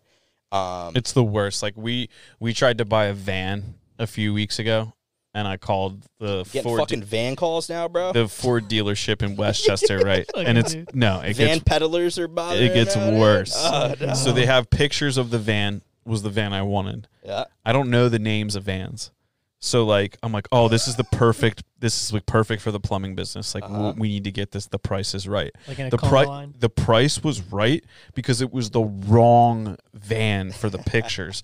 the van that the price was for was a l- insufficient piece of equipment. I'm The sure- I'm pictures sure that were- was a happy little Were accident. it so? th- I literally the guy calls me and he goes, "Yeah, uh, so I'm guessing you saw the pictures and blah blah blah. Like the pictures aren't what the it's like the wrong pictures." I like and I literally to explain it. and I literally was like, "All right, um, I'm not coming. I'm not driving down to Westchester to see something that I don't want." Of course. And the guy's like, "Oh, dude, totally understand." Somebody from that goddamn dealership has been calling me like Yeah. every three fucking days Yeah. Fuck. for three weeks now. Yeah. I'm not even kidding. Like the last person, I was so rude to them on the phone. I was like, "Look, what's your name?" I was like, all right, Jerry. Listen, his name wasn't Jerry, but I'm not going to air out Kevin. I mean, sorry, Kevin. but he's like, he's like, oh, whatever. And I was like, yeah, it was like a van like that, but it had like toolbox body. So it was like the the perfect thing. Mm, okay. And but it was like the van that it was actually the VIN number was for was for like a little transit, like that little fucking turd Yeah. guard that like the the exterminator drives around in. Mm-hmm. Yeah, look at the difference. No, no, no, no. No, it's a, it's a mini transit. Uh, Yeah, no, down. Go down. Stop. Left hand. That one right there. yo, So it was like this. not even like it wasn't even a comparable car. Yeah, yeah, yeah. It'd be like calling for a fucking suburban and getting a Honda Civic. I literally so the last guy called, dude. I'm not even kidding you. For three weeks, at least three times a week, they'd call. And the last dude, I was like, look, man, I don't know how to tell you guys this. I've asked the last couple guys to like take me off at whatever register, like take my phone number out of your system. I was like, I was like, no offense. I was like, now I'm at the point where I like, I like might sue you guys to give me the van and the pictures for the price of the transit. You're pissing me off that much. And the guy was like, oh, ex- excuse me. And I was like, no, like you guys keep calling me to like peddle this van that I've already talked to somebody about, and you guys have the wrong picture on. You have the van I want in the pictures, not around the right listing. So like you're you're messed up. I was like, and the last guy, dude, I let him have it. I was like, I'm so. And at the end of the call, I was like, dude, nothing personal, but like I could- I legit could sue you guys for misrepresentation right now. Mm-hmm. I don't know if I could, but it sounded like legit. on he probably got scared. He's But he was literally like, okay, I totally get it. I was like, dude, the van, like, isn't the van? I don't want a minivan. I was like, I need a truck. I need, I need, I'm trying to do plumbing. I was like, what are you guys doing? Put the right pictures on the fucking van. They all do that shit too, man. I hate buying All cars. do that shit. And I'm like, I know about cars and I know how to get deals on cars because, like, I know, like, I'm really good at, like, finding that loophole. Like, uh, the Lexus. Sure. I bought like I literally was cruising. I would just like, and this is the way you get deals on cars. You constantly have to be looking. hmm So like literally one Saturday, like Ariel wanted the Lexus. Like I was like gonna build like an off road truck for her or whatever, and literally like I'm just cruising the thing at the gym, just taking up the bench press, hmm cruising the car dealerships, and that that Lexus, one year out of lease, Perfect. pops up Yep. and there was it was twenty thousand dollars less than a brand new one, and they're the exact same car, brand new. Uh huh. So we show up to the dealership. I called them. I was like, I do not like put it someplace. yeah, yeah. I was like, I will send you a deposit right now. I'm coming to buy this car, no questions Yeah, asked. I knew it was like a uh, we got to get this car off the Oh, lot yeah, yeah, price. Yeah, don't let them jock it up. So I was like, I know, I know somebody's coming to buy this car today. Yeah. It wasn't there yesterday. It's there today. Yeah. I came in and they tried to sell me a brand new one. They're like, "Oh, do you want to see the new ones? We like we have more colors than just black." And I was like, See that- honestly, see that forced shit, dude? Yeah, I he was felt like, They have to do honestly, this shit. I was like, uh, I don't know. And then they changed salespeople on me. Like the other mm-hmm. dude decided we weren't actually going to buy a car that day, and I was like, idiot. Yeah. I'm ready to buy. I'm literally. I'm not. I'm Yeah. trying to waste as minimal time as possible buying a car today. I thought you were saying the part where like they br- I've, they've done this so many times where they bring out the closer. You say like I'm not interested. They brought him bring out. out the manager. they brought him out, and then I was like, some authority. I was like, all right, but what? Like the closer they brought out was a Russian lady. Mm. She walked up, Oh, and I, shit. dude, I hit her with the Gable straight up. I saw her coming. I was like, Gable gang represent. I didn't see that coming, but she dr- walks us out to the parking lot, shows us the brand new ones, and I go, "What's difference about this car and that car over there, the one that like we came to look at?" And she goes, "Oh, nothing." yeah, And I was like, "Okay, so I'll take that one. I was like, okay, so right." Yeah, And she was like, "Oh, okay, well, we'll go sit in the, one you want, and then we'll do the paperwork, and you'll be out to here." And she gave me. I was expecting like at least she made that easy. I was expecting a battle Oh, from this woman. yeah, she yeah. had she was jeweled up. Uh huh. She was ready to go, and she just took us over. I was like, she's like, this is the one. I was like, yeah, and she's like, okay, we do paperwork. Could have lost the sale, dude, by how they handled that though. But they like They were this- like they're lucky that was such a good deal. You're gonna get it. the same thing for my like- truck. Like, dude, I bought my truck like a month before the whole car market exploded. yeah. And I got in there. I was like, look, like, what can we do on the price? They're like, timing. this price is this truck is priced to disappear. Yeah. And I was like, all right, just do the paperwork. But I was calling them all day. I was like, dude, what can I send you so I don't have to be there all night? I know. I got It's, there like, so five o'clock. dude. It's so unavoidable. Five It's like- o'clock. I was there until 10 p.m. There you go. Fuck that. It's I was so like- unavoidable, man. Yeah. fuck They're like, that. our title thing's jammed up, and I'm like, what do I got to pay them just to like move me to the top of the list? Like, I'm, I'm, I'm the guy that wants to leave, just wants to sign It's the papers so and leave. Painful. It, it's That's what I strive for in life is to get to the level where I just show up, sign the papers, and leave. I know, or you have somebody do it for you. Yeah, the guy. I'm gonna send my guy. Even if you order a car online, is that still the is that process? still Carav- long as shit? Caravana probably Yeah. shows up to your house and like it takes them five hours to lower the trailer. Oh, you still got to get that experience. Like I I only know like one of our customers. I don't really know them that well. Bought a car off Caravana, but I think that's just because they refuse to deal with the public. Mm. But I don't know that they actually like. I don't know what their experience was. That was the first person I've ever heard. I wasn't even there for the thing. Somebody told one of our guys told me that like a Carvana thing like delivered the. I was like, damn. I wish I could have like. That was the one person that I could have asked. Like, what was your what was it like to buy a car from a vending machine? Yeah, bro. You know what I'm it better be easy, bro. That's the whole because that's their whole thing. There's like an irony to me about some uh, mortgage companies. Like that's their whole thing is like online, quick and easy, and they're like the slowest. It's like Oh, you don't yeah. even. You didn't They even- get you trapped in. Like, well, I've Yeah. already filled out 14 forms. I'm invested now. Fuck. Yeah, that's a tough thing too that I deal with at times. Is people feel like there's they're people don't even realize you could switch. Like you, you You could just pull out. if you want to be a scumbag, you could you could apply to three banks at the same time. Dang. Like it's not illegal to do that. It sucks to do that. It's not a great thing to do that. It's, But, it's, not uh, polite. it's like playing but golf with three golf the, balls. the opposite i i like there was this i made a little video years ago about there was a I had a cab driver uh, that worked in new york city and he worked two full-time jobs he worked like 80 hours a week he drove cabs at night and i think he worked in a hospital during the day or something like that uh foreigner like did not speak great english um and came to me unfamiliar with the process in general, very clearly getting ripped off. Identified that right away. I told him what document to send me where it has all the numbers, and I already knew like this dude's getting taken. Didn't so number one remind me of this is didn't even know he could switch. He thought like legally you're locked in. I've heard of people, loan officers lying to people and telling them you got to close. You can't. You can't. Just bold face lie Damn, that's crazy. completely complete lie and i have to be the one to tell them they're and now now they're like who do i believe and obviously hopefully i'm doing enough to garner the trust where like okay i trust tyler on it um, but that guy was a shining example where i was like dude that person does not deserve your business. They do not deserve to get paid by taking advantage of you. Switching is how you punch them right back in the face dude. Like they already started your loan. They're not going to close it. Like you don't need to do anything else. You don't need to say anything to them. It's all you need to do to make this right for you again. Um, that shit again bothers me bro. People getting taken advantage of and just not knowing there's so much to know and there's so much people don't know about like just simple rights like that bro about you could switch you know you can pull multiple quotes you can switch mid mid deal you got to do it right you know what i mean? It's it's one thing to to work with someone that knows what they're doing. Then you see some random ass offer online and you want to give that a shot and you ghost the person that was doing the good job in, in pursuits of something better that really isn't better because you didn't know how to do your due diligence on vetting that ad to see if it, the numbers were real or not. I always tell people if you're if you're responding to something you saw on a website, these companies know your habit is to believe lower rate means better for me, right? That's simple. Oh, my guy's get me, you know, seven percent, you know, like where rates are now. I saw this ad for six and a half. Like I know, I know lower's better. Not thinking the one step further, which is like, what is that going to cost me? You know, what what am I going to be paying additional at closing to get just that one simple added step is what people miss at times um, and get taken advantage of, and and that's how so many banks are set up is to play on your consumer habits of just responding to lower is better. It's one of the the things I'm constantly battling against, dude, is that misconception and like trying to provide the education. It takes so much more edu- so much more effort to educate clients than to just throw up a little ad and hope they click on it.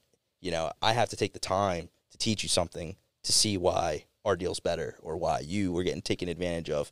But I get more satisfaction from doing that. I get the relationship because I did take the time to do that and you valued it. I find that like I used to have a huge problem with people that like I personally deemed were performing under me.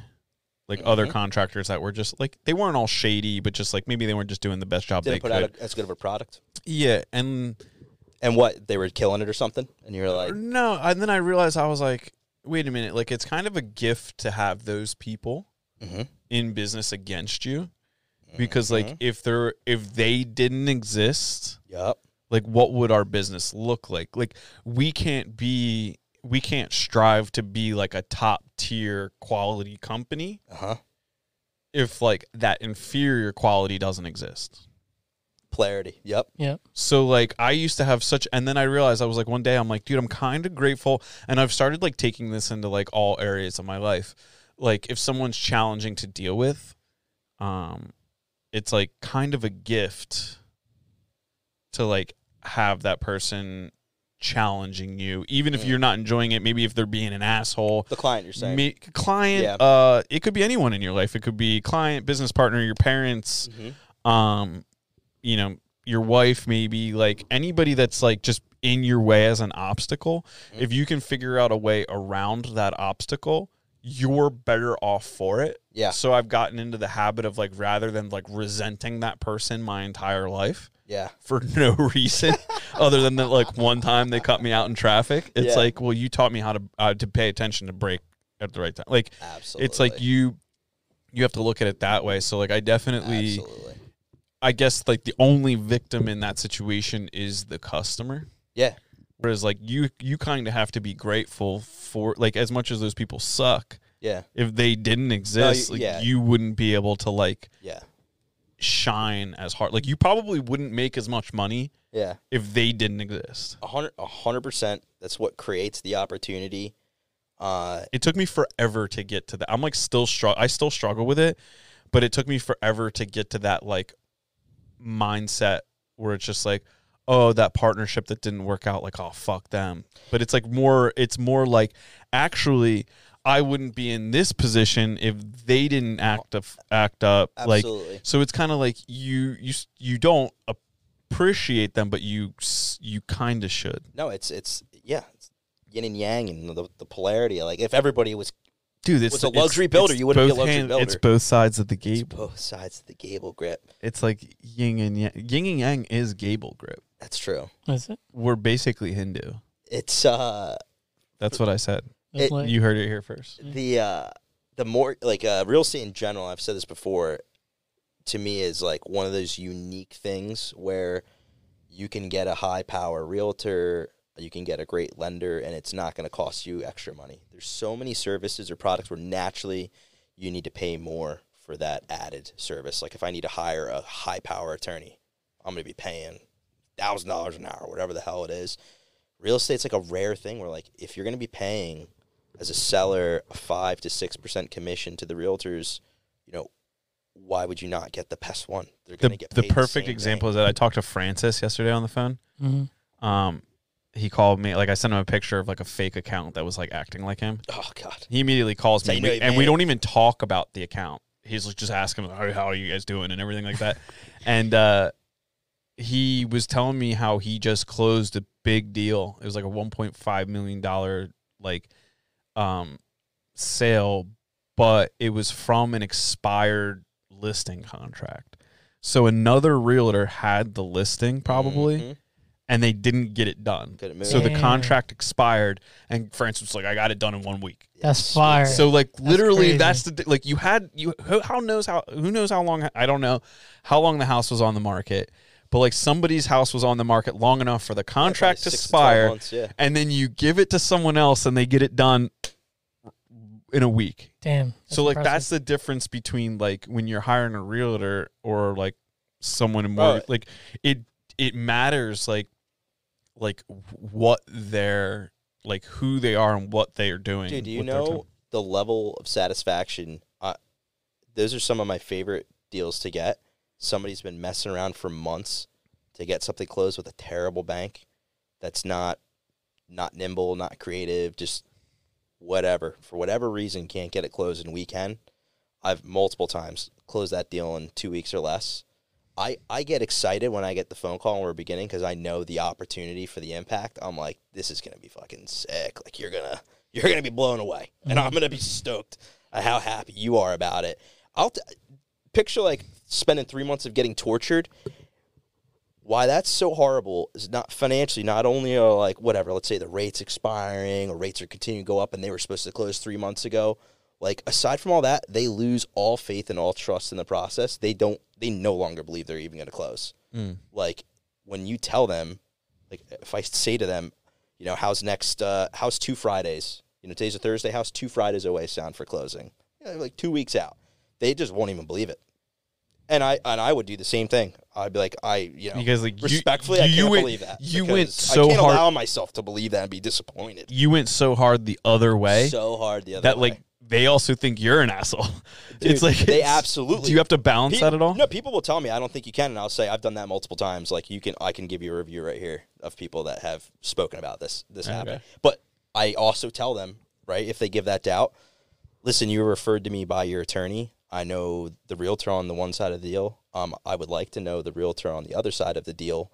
There are multiple people at work here, and I care about my reputation. Like your attorney brought me in here two or three months later. There's just as much riding on this for the attorney as there is for me. You don't know me, but like your attorney cares about how this goes too. And I, I tell them I work strictly off referral. My reputation's everything. So if I tell you we're going to close in two weeks and I can't, and I'm full of shit, like it's going to look horrible for that attorney. That attorney is going to be hesitant to use me moving forward. You might like leave me a bad review after. I have a lot of it at stake here mm-hmm. besides just winning your deal.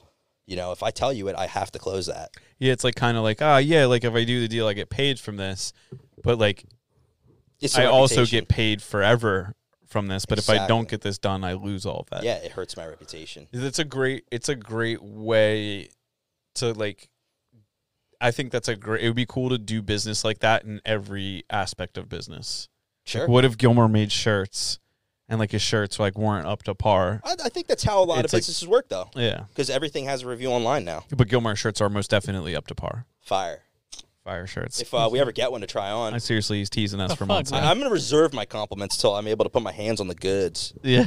I have like two shirts and a sweater. That's all I have. Dude, all I know is we saw some Bullshit, we some bro. pretty dude getting tattooed with one of the shirts on. that's a different shirt. Yeah, That's a yeah. different My boy Jerry. That's a different shirt. Oh, it's his Oh, bu- so it's dude. more than one. We've established this more than one. dude, that's we, something so- else. let We've the record established show you're a liar. let the record show there are multiple shirts on the market Yeah, right now. after you said there's one.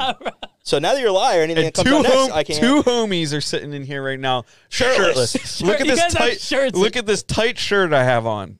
Gilmore, This I- isn't fashionable Fuck. right now. I This isn't the threw- style I right threw now. all of my hoodies out. I've been freezing cold. Kilm- it's hoodie season. I had to buy another hoodie. Tyler But came without in a hoodie, with no shirt on underneath his hoodie because he hoped to get a shirt to wear home. Mm-hmm. He's like, I'm not going to wear a shirt because then I'll have two shirts Dude. and I'll have to hold one of them, so I'll just go shirtless. Gilmore will hook it's me up so with a shirt. cold under this hoodie. I, my nips are rocked up, bro, Bro, it's because they don't have a He's shirt. chafing. He's going to cut a hole in his fancy sweatshirt. Bro, I'll get you get you a shirt. Fine. Oh, Jesus Christ. like that hat too. That Audex has. yeah, give him his hat. yeah like This is my hat. what do you mean his hat? Give me It's a lunch hat. money. yeah, like how I did that. Give him his Give him hat. his hat. oh, fuck, that's my hat. What you mean? I already own it, and you don't even know. Yeah, dude. He spoke it into existence. It's his now. What if God Gilmore just it. took his hat off and gave it to you? God damn. That wouldn't be funny. I'll trade you my right croc for that hat. I don't want that shit. I hope your I hope your Crocs are like not on camera because they're gonna hurt. You. They're your- on camera. I made I made sure they were on camera before we started. That's why the Yeah. leg He, is up. he came in here. He came here looking like an Antifa prep cook. Stupid. Yo, Oh shit. I've been nailed it. I've been re- relatively low key with the insults this episode, but I had to let one rip. Oh That's a good yeah, one. bro. Where were they earlier? Dude? That was a I good love that. one. Yeah, dude, you just fucking Swiss cheese shoes, get let the water come in. There's nothing good about those shoes. They literally just let all the air in. Just- Somebody told me a story yesterday. go for them, you can't go back. It's a problem. Was, was I with you yesterday? When- Did you hear the story about the Crocs shrinking? Was that a jujitsu Uh, story? Or was yeah, that yeah. something- Somebody mentioned it. Somebody was talking about how they left their Crocs in the car and they shrunk from like that size down to like a baby shoe. Oh That's yeah. amazing. Did you know that can happen? yeah, that's what happens when they because they're fucking made of uh what is that like some kind of fucking rubber or Yeah, foam yeah, or some yeah. shit. If they bake in the sun, I bet that happens. Yeah, they're gonna shrink. Put them in the oven. Mm-hmm. Don't do that. If they Actually, it- do that. Huh? How come you don't have any of those like cartoon characters in your holes of your shoes? the jibs. Um, it's just What are they called? little- jibs. I was. I thought you said something else too. was- Yeah. What do you think I said? Did something Uh, dangerous. Oh, Yeah, okay. we don't like that. Uh, don't. uh, so jibs, like like a s- the sale of a boat, like a like a a jib. I got a, s- no. a boat. I got no jibbies. Pretty sure it's, I think it's called a jib. See croc. If my kids got me some, I'd rock them. But I'm not gonna get out of my way. I'll talk to my guy Grayson about this. Yeah. Heels, Yeah. Look at that croc. six heel. twenty five, dude. Get the get. Take yourself croc behind heel. the woodshed. are they not jibs? I thought they were called jibs. Charms. Charms, fine. It says Maybe right there, jibs- staple jibs. Maybe jibs is Spanish. Look at this dude has ba- croc balls Where? on the right. Oh, amazing, dude. Yeah, look at those bad boys. That's crazy. You can put Fuck. testicles on the back of your shoes to represent how stacked you are. You get That's gross. ones. That's so gross. That's pathetic.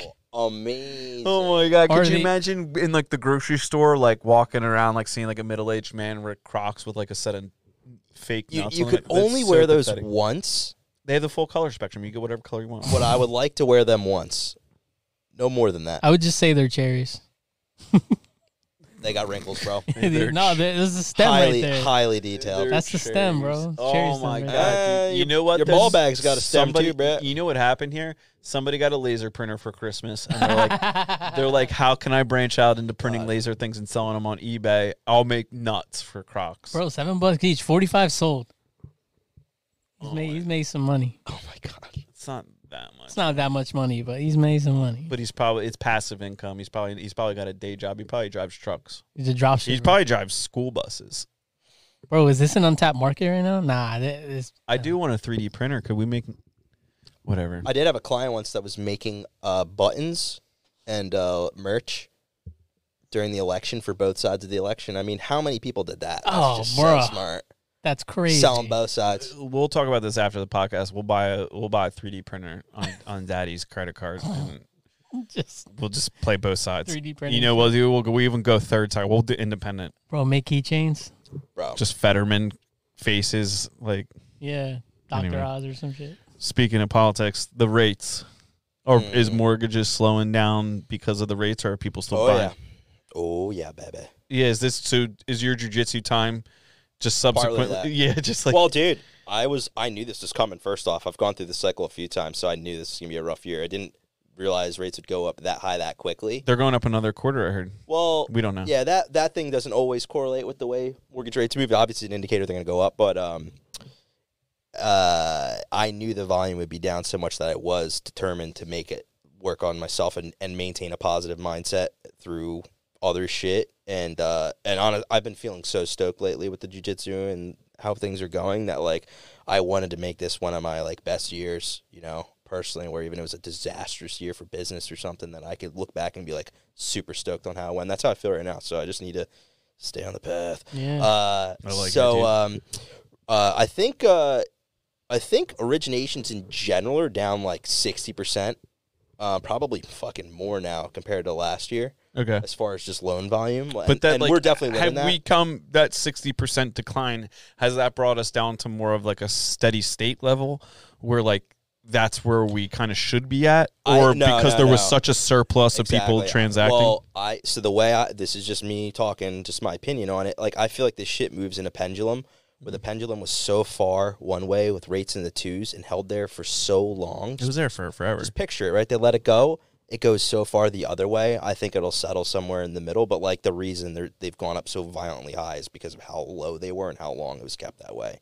All tied into how rampant inflation became, how much money they printed. You could read all that shit. You could Google all about that. But um, where you see the most pain from that, uh, I t- uh, here's just a fucking classic example. I had a client bought his house June 2021, wanted to refi because he knows his house his house is worth more now. That's one benefit if you got houses in the last few years, like values were just shooting up, right?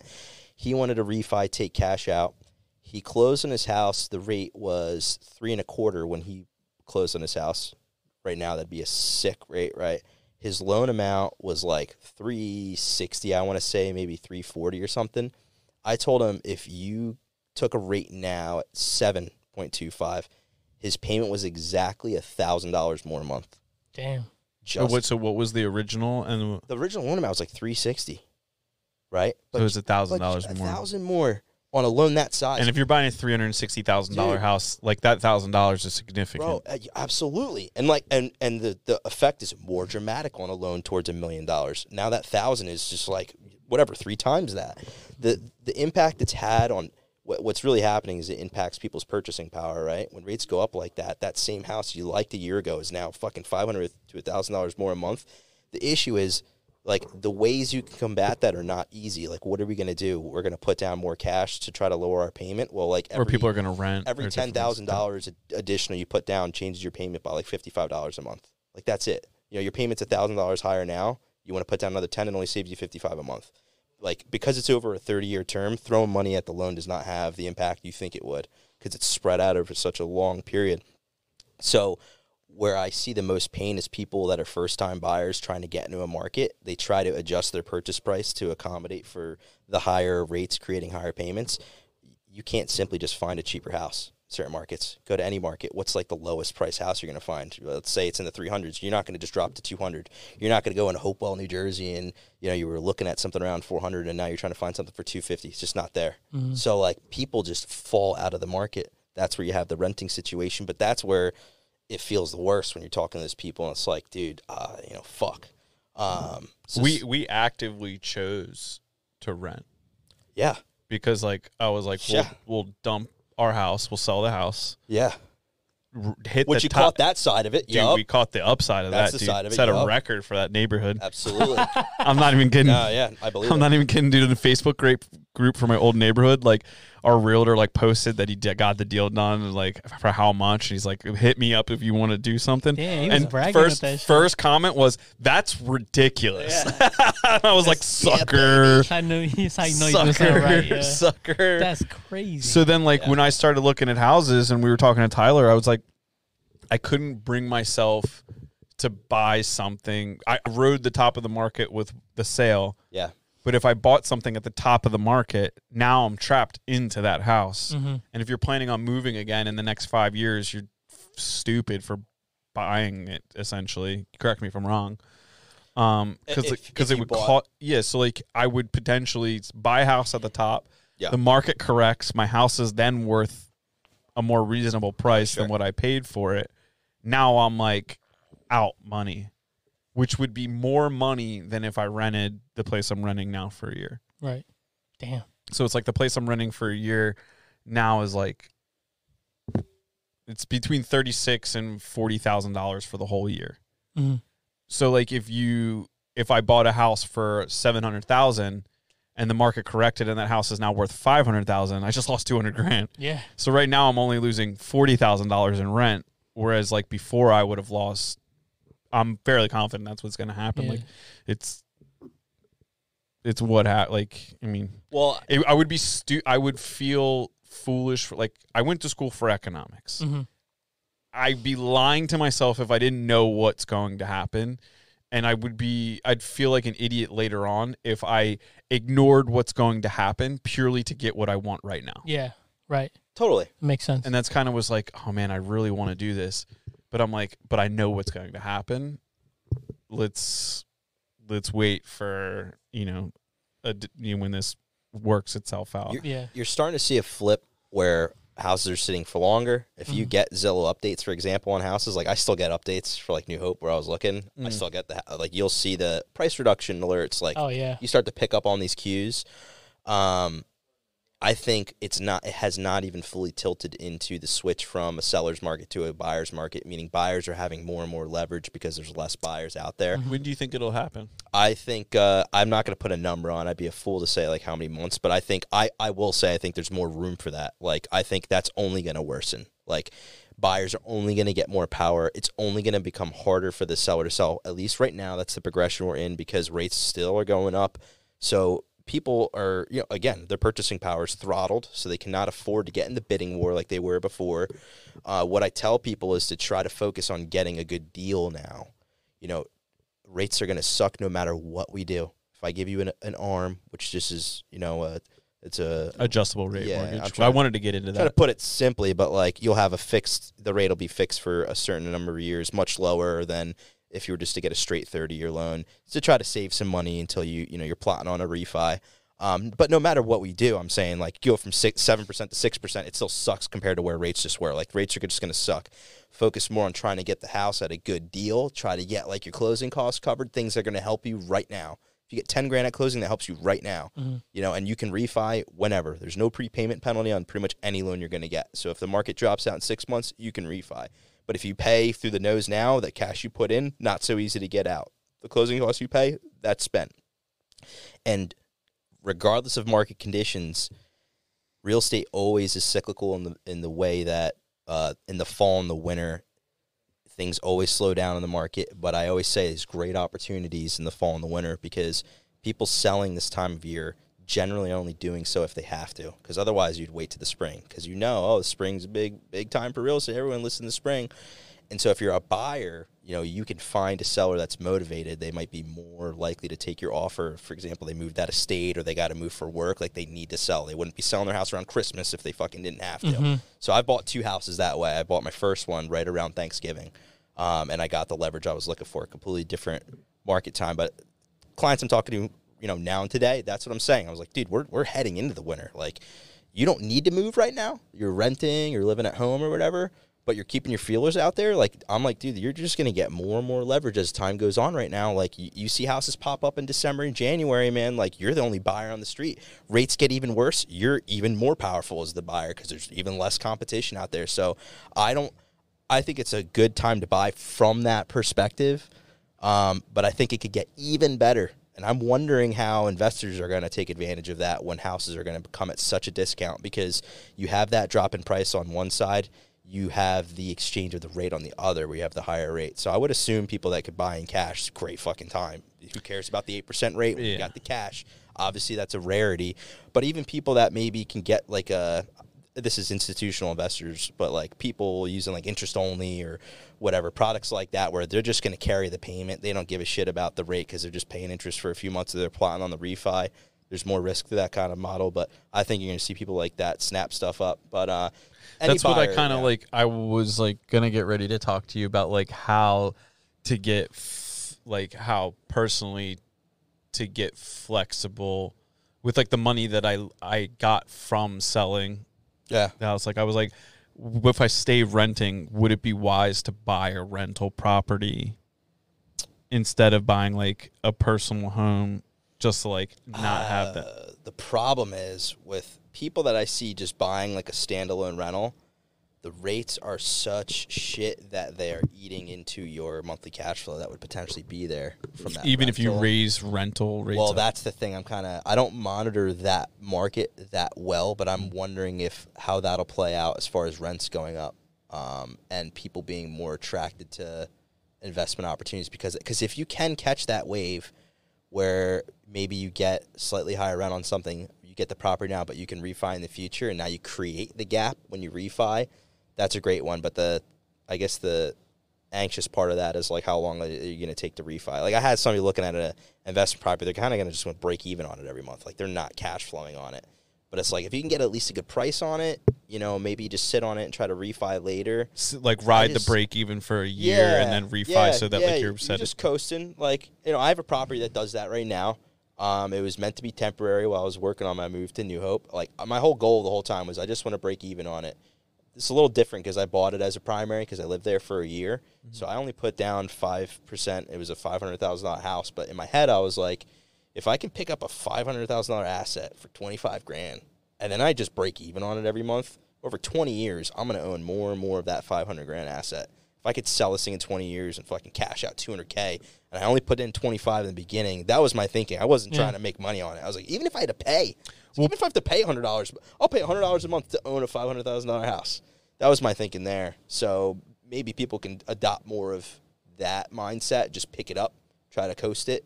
Uh, but if you're like a normal home buyer right but now, you have to have you have to have income in order to do that because I was well, I was for exa- my example, I have the tenant cover in it. yeah Is that what you mean? Like Yeah. operating in? Yeah, for sure.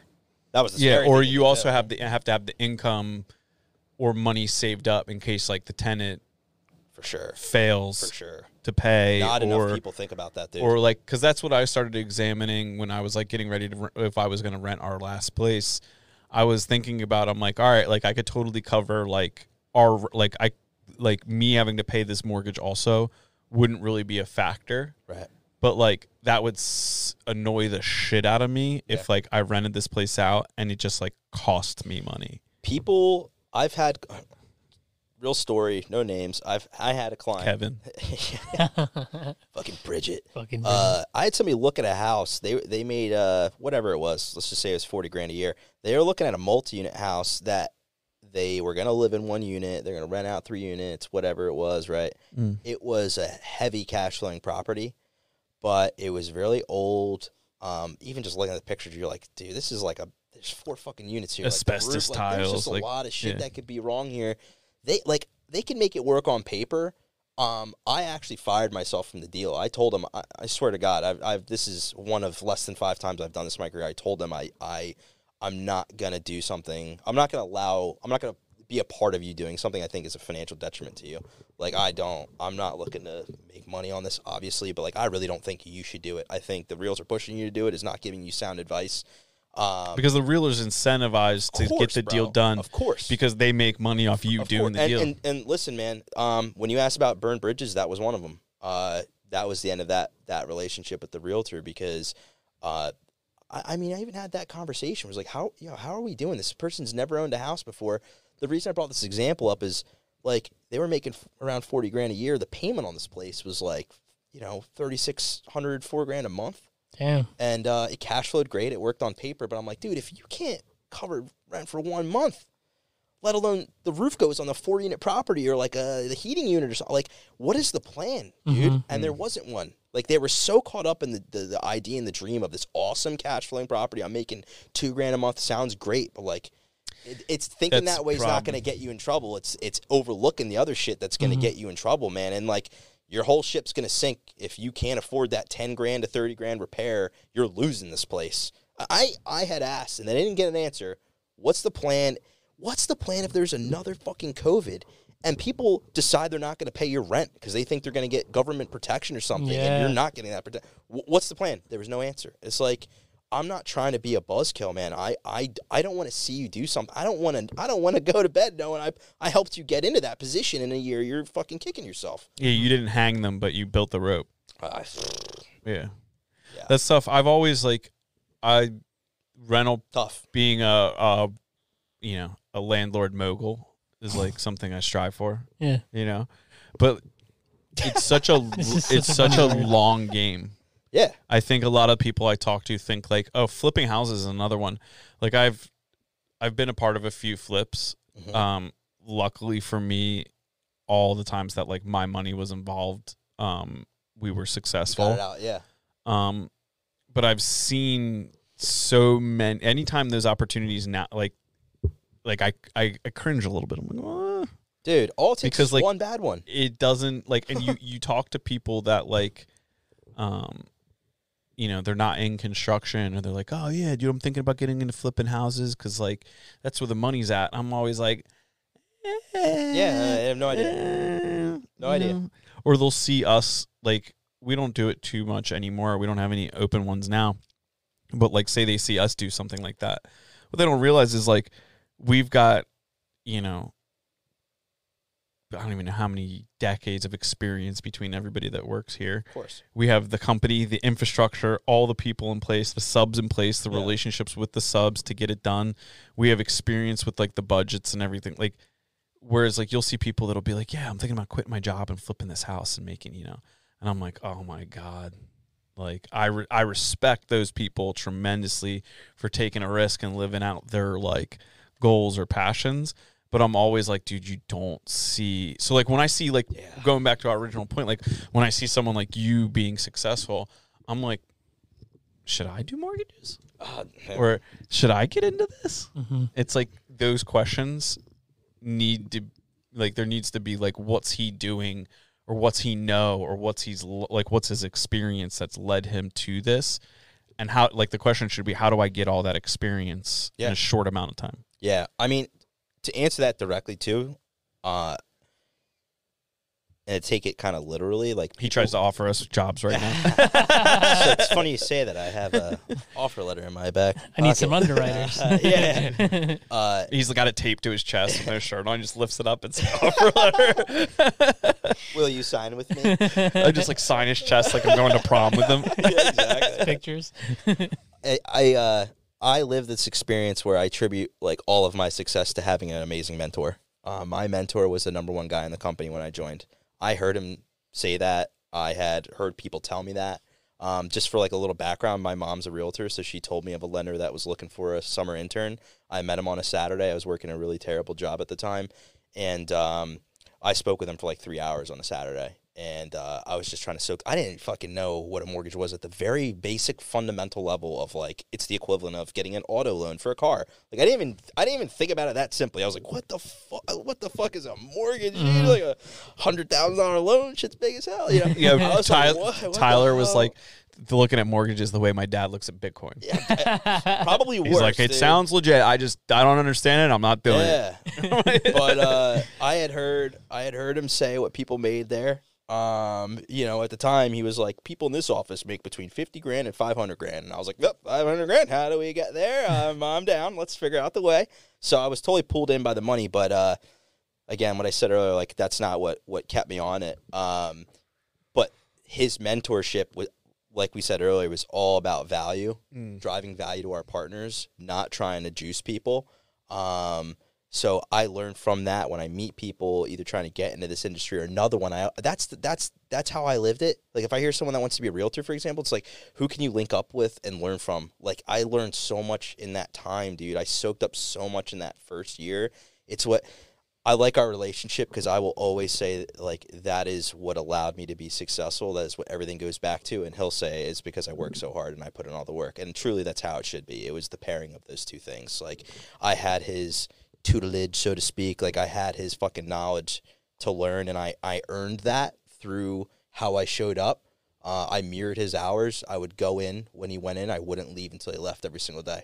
Um, true story. Like I told my friends that was we had a thing where we'd hang out every Friday. I told them like I'm gonna start missing these because if he's not gone Friday by six, I'm not gone either. Like we've gone we'd gone to company parties, me and this guy, and like he wants to go back to the office after to do something. I'm like, I'm right there with you. I'm coming with you then. I'm not going home after. Like I just the only way I knew how to show that I was worthy of the opportunity was through my time and, and my investment because I can control. I can control the time I'm giving you. I don't know everything yet, but like I will be here. And e- even if that means I'm sitting there doing nothing at times, you, you know my intent because I'm fucking right here. I'm not doing any work right now, but I'm not doing anything else but being here for you. I did that for a full year and I learned so much in that year. I earned the opportunities he gave me through that loyalty, which is still here today. Never left his side, never will, which is goes beyond money because he completely transformed my life. Like everything I can attribute back to him giving me that fucking opportunity kills me that people are not loyal the same way. Whatever I, re- I respect, you know, people's different outlooks on that. Um, but some of the people we were competing with at the time were people that he taught that left, and I was like, I'm never gonna do that to you. I'm gonna be the guy that fucking stays here, and we're gonna fucking crush it, you know. So, so I live by that. But um, that it's insane to me. There's some I've seen like on Reddit and whatnot, people say like, you know, if the company's not paying you for more than eight hours a day, don't don't don't work a single minute more. and again, bullshit. again, I'll respect that if you just want to have that. Live If in that's that how you, box. if Yeah. that's you want to be the Yeah, you want to be sure. in it, Yeah. but dude, you want to grow outside it. You need to fucking work outside that. So Mhm. I just I did everything I could to try to to try to be worthy of that opportunity, and uh, he handed me the key, so to speak. Like gave me all the knowledge, gave me relationships, gave me the know how that he did not have to give me, and I it was up to me to then run with it. Um, and thankfully it worked out because I think about that sometimes. I would bet people think that I was handed like a book of business and just ran with it. I was Your parents are definitely rich. yeah, there you go. Uh, trust fund, baby. Uh, He doesn't even sign mortgages. He just like gives people money. yeah, I give him my money. All right, bro. Pay, pay me back in five years. right? Uh, it's it's the Bank of Tyler, Yeah. thirty year notes. Uh, I uh, what was I saying about that? Uh, Sorry, I totally messed no, you. no, no, no, You no. don't think you're handed a book Oh yeah, yeah, yeah, Yeah. yeah, yeah, yeah. I was thinking about this the other day. Where like people, I've seen this. People want to hand the business off to somebody else that's not them. You know, the relationship was created with someone because of their connection to you. It's not always easy to give the handoff. So, in in our relationship, he had created opportunities for me to pe- to meet people that were either you know a junior of someone else he works with. But it's all me to form that relationship and earn that trust. Because if they come in and I suck, they're just never going to use me. You know, so in the beginning, he gave me enough business opportunity. Here, here's how it worked. First year of sales, I think 2016, I did like 17 million in loan volume, and three million of that was my own generated business. The other 14 was was his. Right. The very next year, I did 18, and it completely flipped, where three million was him, and the rest was me.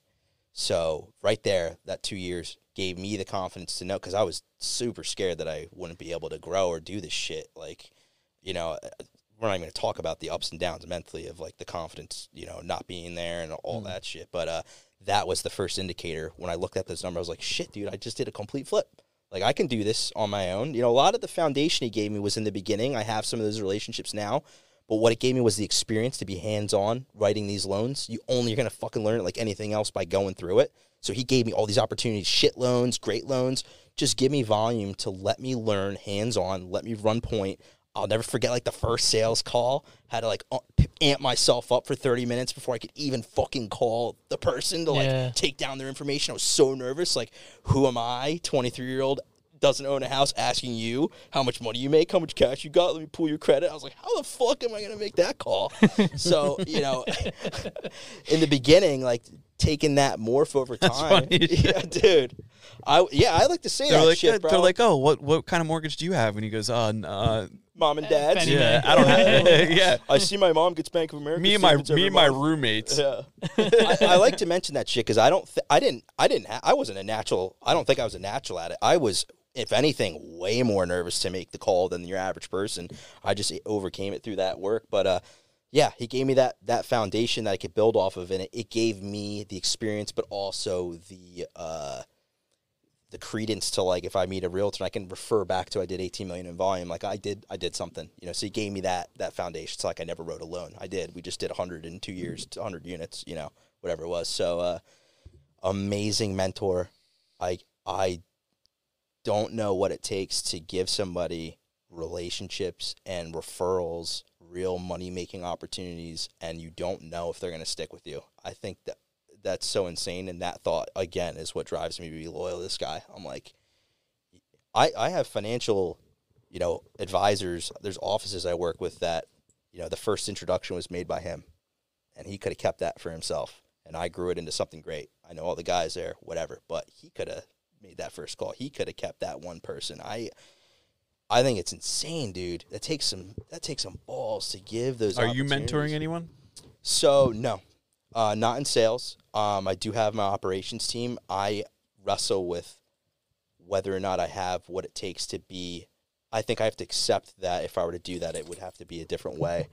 I would try to mirror as much as possible how my mentor did it, but he has characteristics I have to accept I don't have. I, that's something I think about. I don't even know if I have it right, but I, I even think about anytime I had a question, I could go in this guy's office, no matter what was happening, could be, a loan could be fucking imploding. He would take the time to talk to me and stop what he was doing and, and answer my question. He would never be like, no, no, no, no, I'm too busy. Like, come back later, which is fucking what I want to do to people.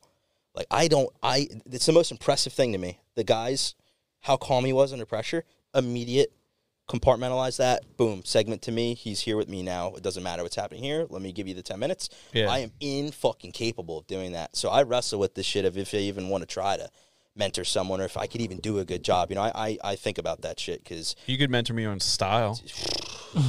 He's got fashion. Target does. thirty nine ninety nine. Look at that shit right However much fucking Crocs. I think they're more expensive than that, but uh, no, I think forty. yeah, dude, it's uh. But I will tell you, I encourage people to, uh, I won a sales award that first year of sales, and that's what I said in it. I thanked him, and I, I encouraged the other managers in the room because I was just the, the fucking little young buck.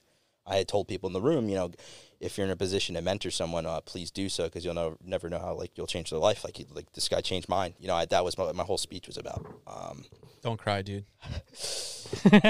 Love you, Kev. uh, so, um, if I were entering any business, that's what I'm looking for is somebody like that, somebody worth your time, somebody who's not just going to run you to the ground without giving you opportunities. Um, but I know I don't know how I would have gotten into this any other way than by shadowing someone who was amazing. And to this day, um, so I'm the number one sales guy in the office, right? I'm doing probably twice what he did that year that he brought me in. Let those fucking shots ring, baby. yeah, but- uh, and He's like the, the Arab weddings, just Yeah. shooting guns into the air. No real Gold purpo- AK. the thing that makes me happy about it is not to say the numbers and all that. For me, it's that's the return on his investment. I am happy to make that fucker money. I'm like, you did, you gave me money when I bought my first house. He gave me a ten grand bonus. He didn't have to give me that.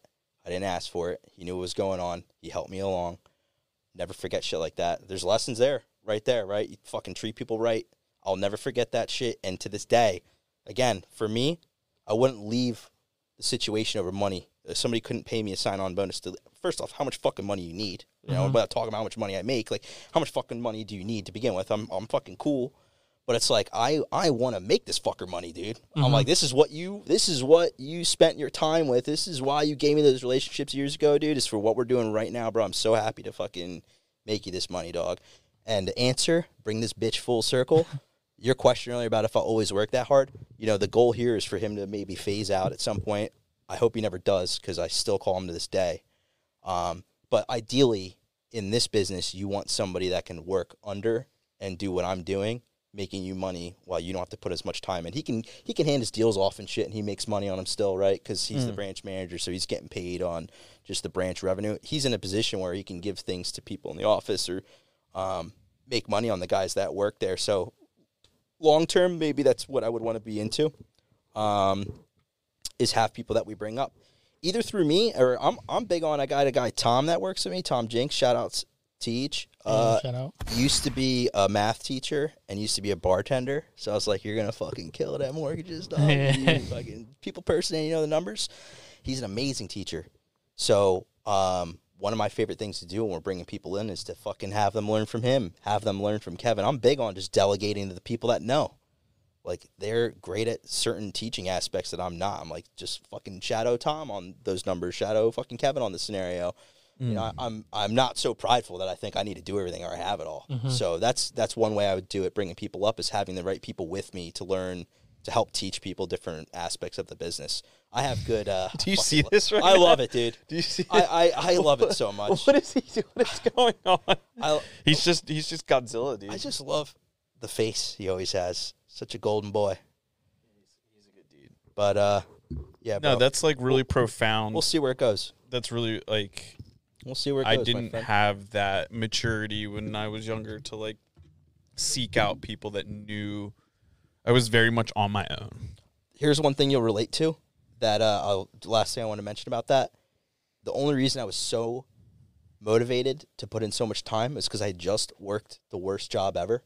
What was your job? Um, it was so mind numbing that uh, I won't spend a ton of time because it's, it's it was pointless. I worked for a company that provided the search records for title companies when they're searching for like if you're buying a house and they have to run the results to see if you've owned any properties, you have any lawsuits. I was the guy running the search, which would literally require me to type in your name, print the fucking shit, and email it to somebody. I, my daughter could do it. Like, and and I I had just graduated from BU, right? I had my parents spent money on me going to that school so I could have the fucking opportunity to not, you know, and uh, fell flat on my face. Like, did not live up to any expectation of what I was supposed to. So I was so depressed in that job that the moment I saw the opportunity for this shit, and you tell me that there's not a direct ceiling on this, we can fucking we can go. If if I do it, I was I was so You were ready. but I talk about this all the time. It was only because I was so miserable. I fucking knew how bad it could get, man. I had just worked that for a year. My buddy Tom Jinks had just talked about did not like being a teacher. Was so amped up to be doing this shit because he fucking could not stand that anymore.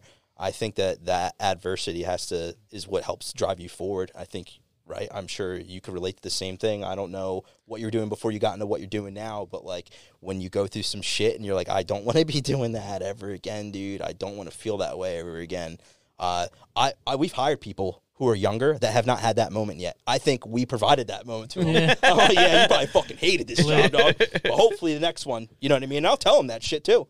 I'll be like, just so you know, I worked a job I fucking hated, bro. So there's no reason you can't bounce back from this or make it forward. But like the moment you start to identify how bad shit can get, how how it, it feels to work a job that's mind numbing and fucking depressing, the moment you get that opportunity to not feel that way, you just latch onto that bitch. I see that in Ariel right now. Mm. Because she did nursing for so long and then she was like a nanny. I mean, she killed it as a nanny, Right. but now she's like a health coach. So she's like kind of like appreciates how she's like helping people live a, a, a better life. Yeah. Whereas like as a nurse, she was just there to like take care of sick people. Yeah, and, and you like can and you get killed as a nurse, but if it's not speaking to that part of you that's Yeah. keeping you there, it's not enough. she's like, oh man, like I'm actually, I feel like I'm actually helping people. Right. And I'm like, damn. Th- that first job I talked about, I spent within that year. I spent time tr- trying to fucking. I was taking on responsibility just because I was so bored. I was like, dude, I I can do more than this little search thing every day. I was trying to figure out the way to the top in there, and then I was like, I don't want to be a part of this at all. So like, no you top. can you can excel what what you want to fucking do in a certain job, but if it's not hitting on the other part, and for me, I, there was no personal fulfillment. The whole culture was so depressing. You know. Anyway, you can kill it at something, but if it's not, uh, you know, you see that shit all the time. I have a buddy who's an amazing CPA, just got out of business because he hated it. He was the best fucking CPA I know, but it didn't didn't give him that fucking passion. You Yeah. know, he- the goal some is people get caught like that. some people get caught up in doing something for so long that like they don't realize how much they hate it. That could be me. I was gonna say, that's probably a big That part could of be my me. realization. realization. That could be me. oh shit. Um, you know what I'm saying? He saying? turns all red. He's, Oh, I, gotta, fuck. I gotta go. Oh, fuck. Ah, I'm definitely Oh, red. fuck. right- I'm red on the inside. Right now. I'm caught, dude. Oh shit. Where it's just kind of like you you reach that like some people never get that opportunity to realize like if you realize Yeah. how much you hated your last job, that means you really like you hopefully like your current one, Yeah. which is like honestly like a great thing. I mean, I have a respect for people too that work, uh, that have it figured out. Like, work a job for 30 years, perfectly content with it. You know, hmm manage their money. Yeah, it goes Like- back to those personality type things. Exactly. I have I'm respect like, for more people like amazing. dude like my mom worked like the same job for fucking 40 years or some That's what I'm shit at Ver- Verizon or How did she like it?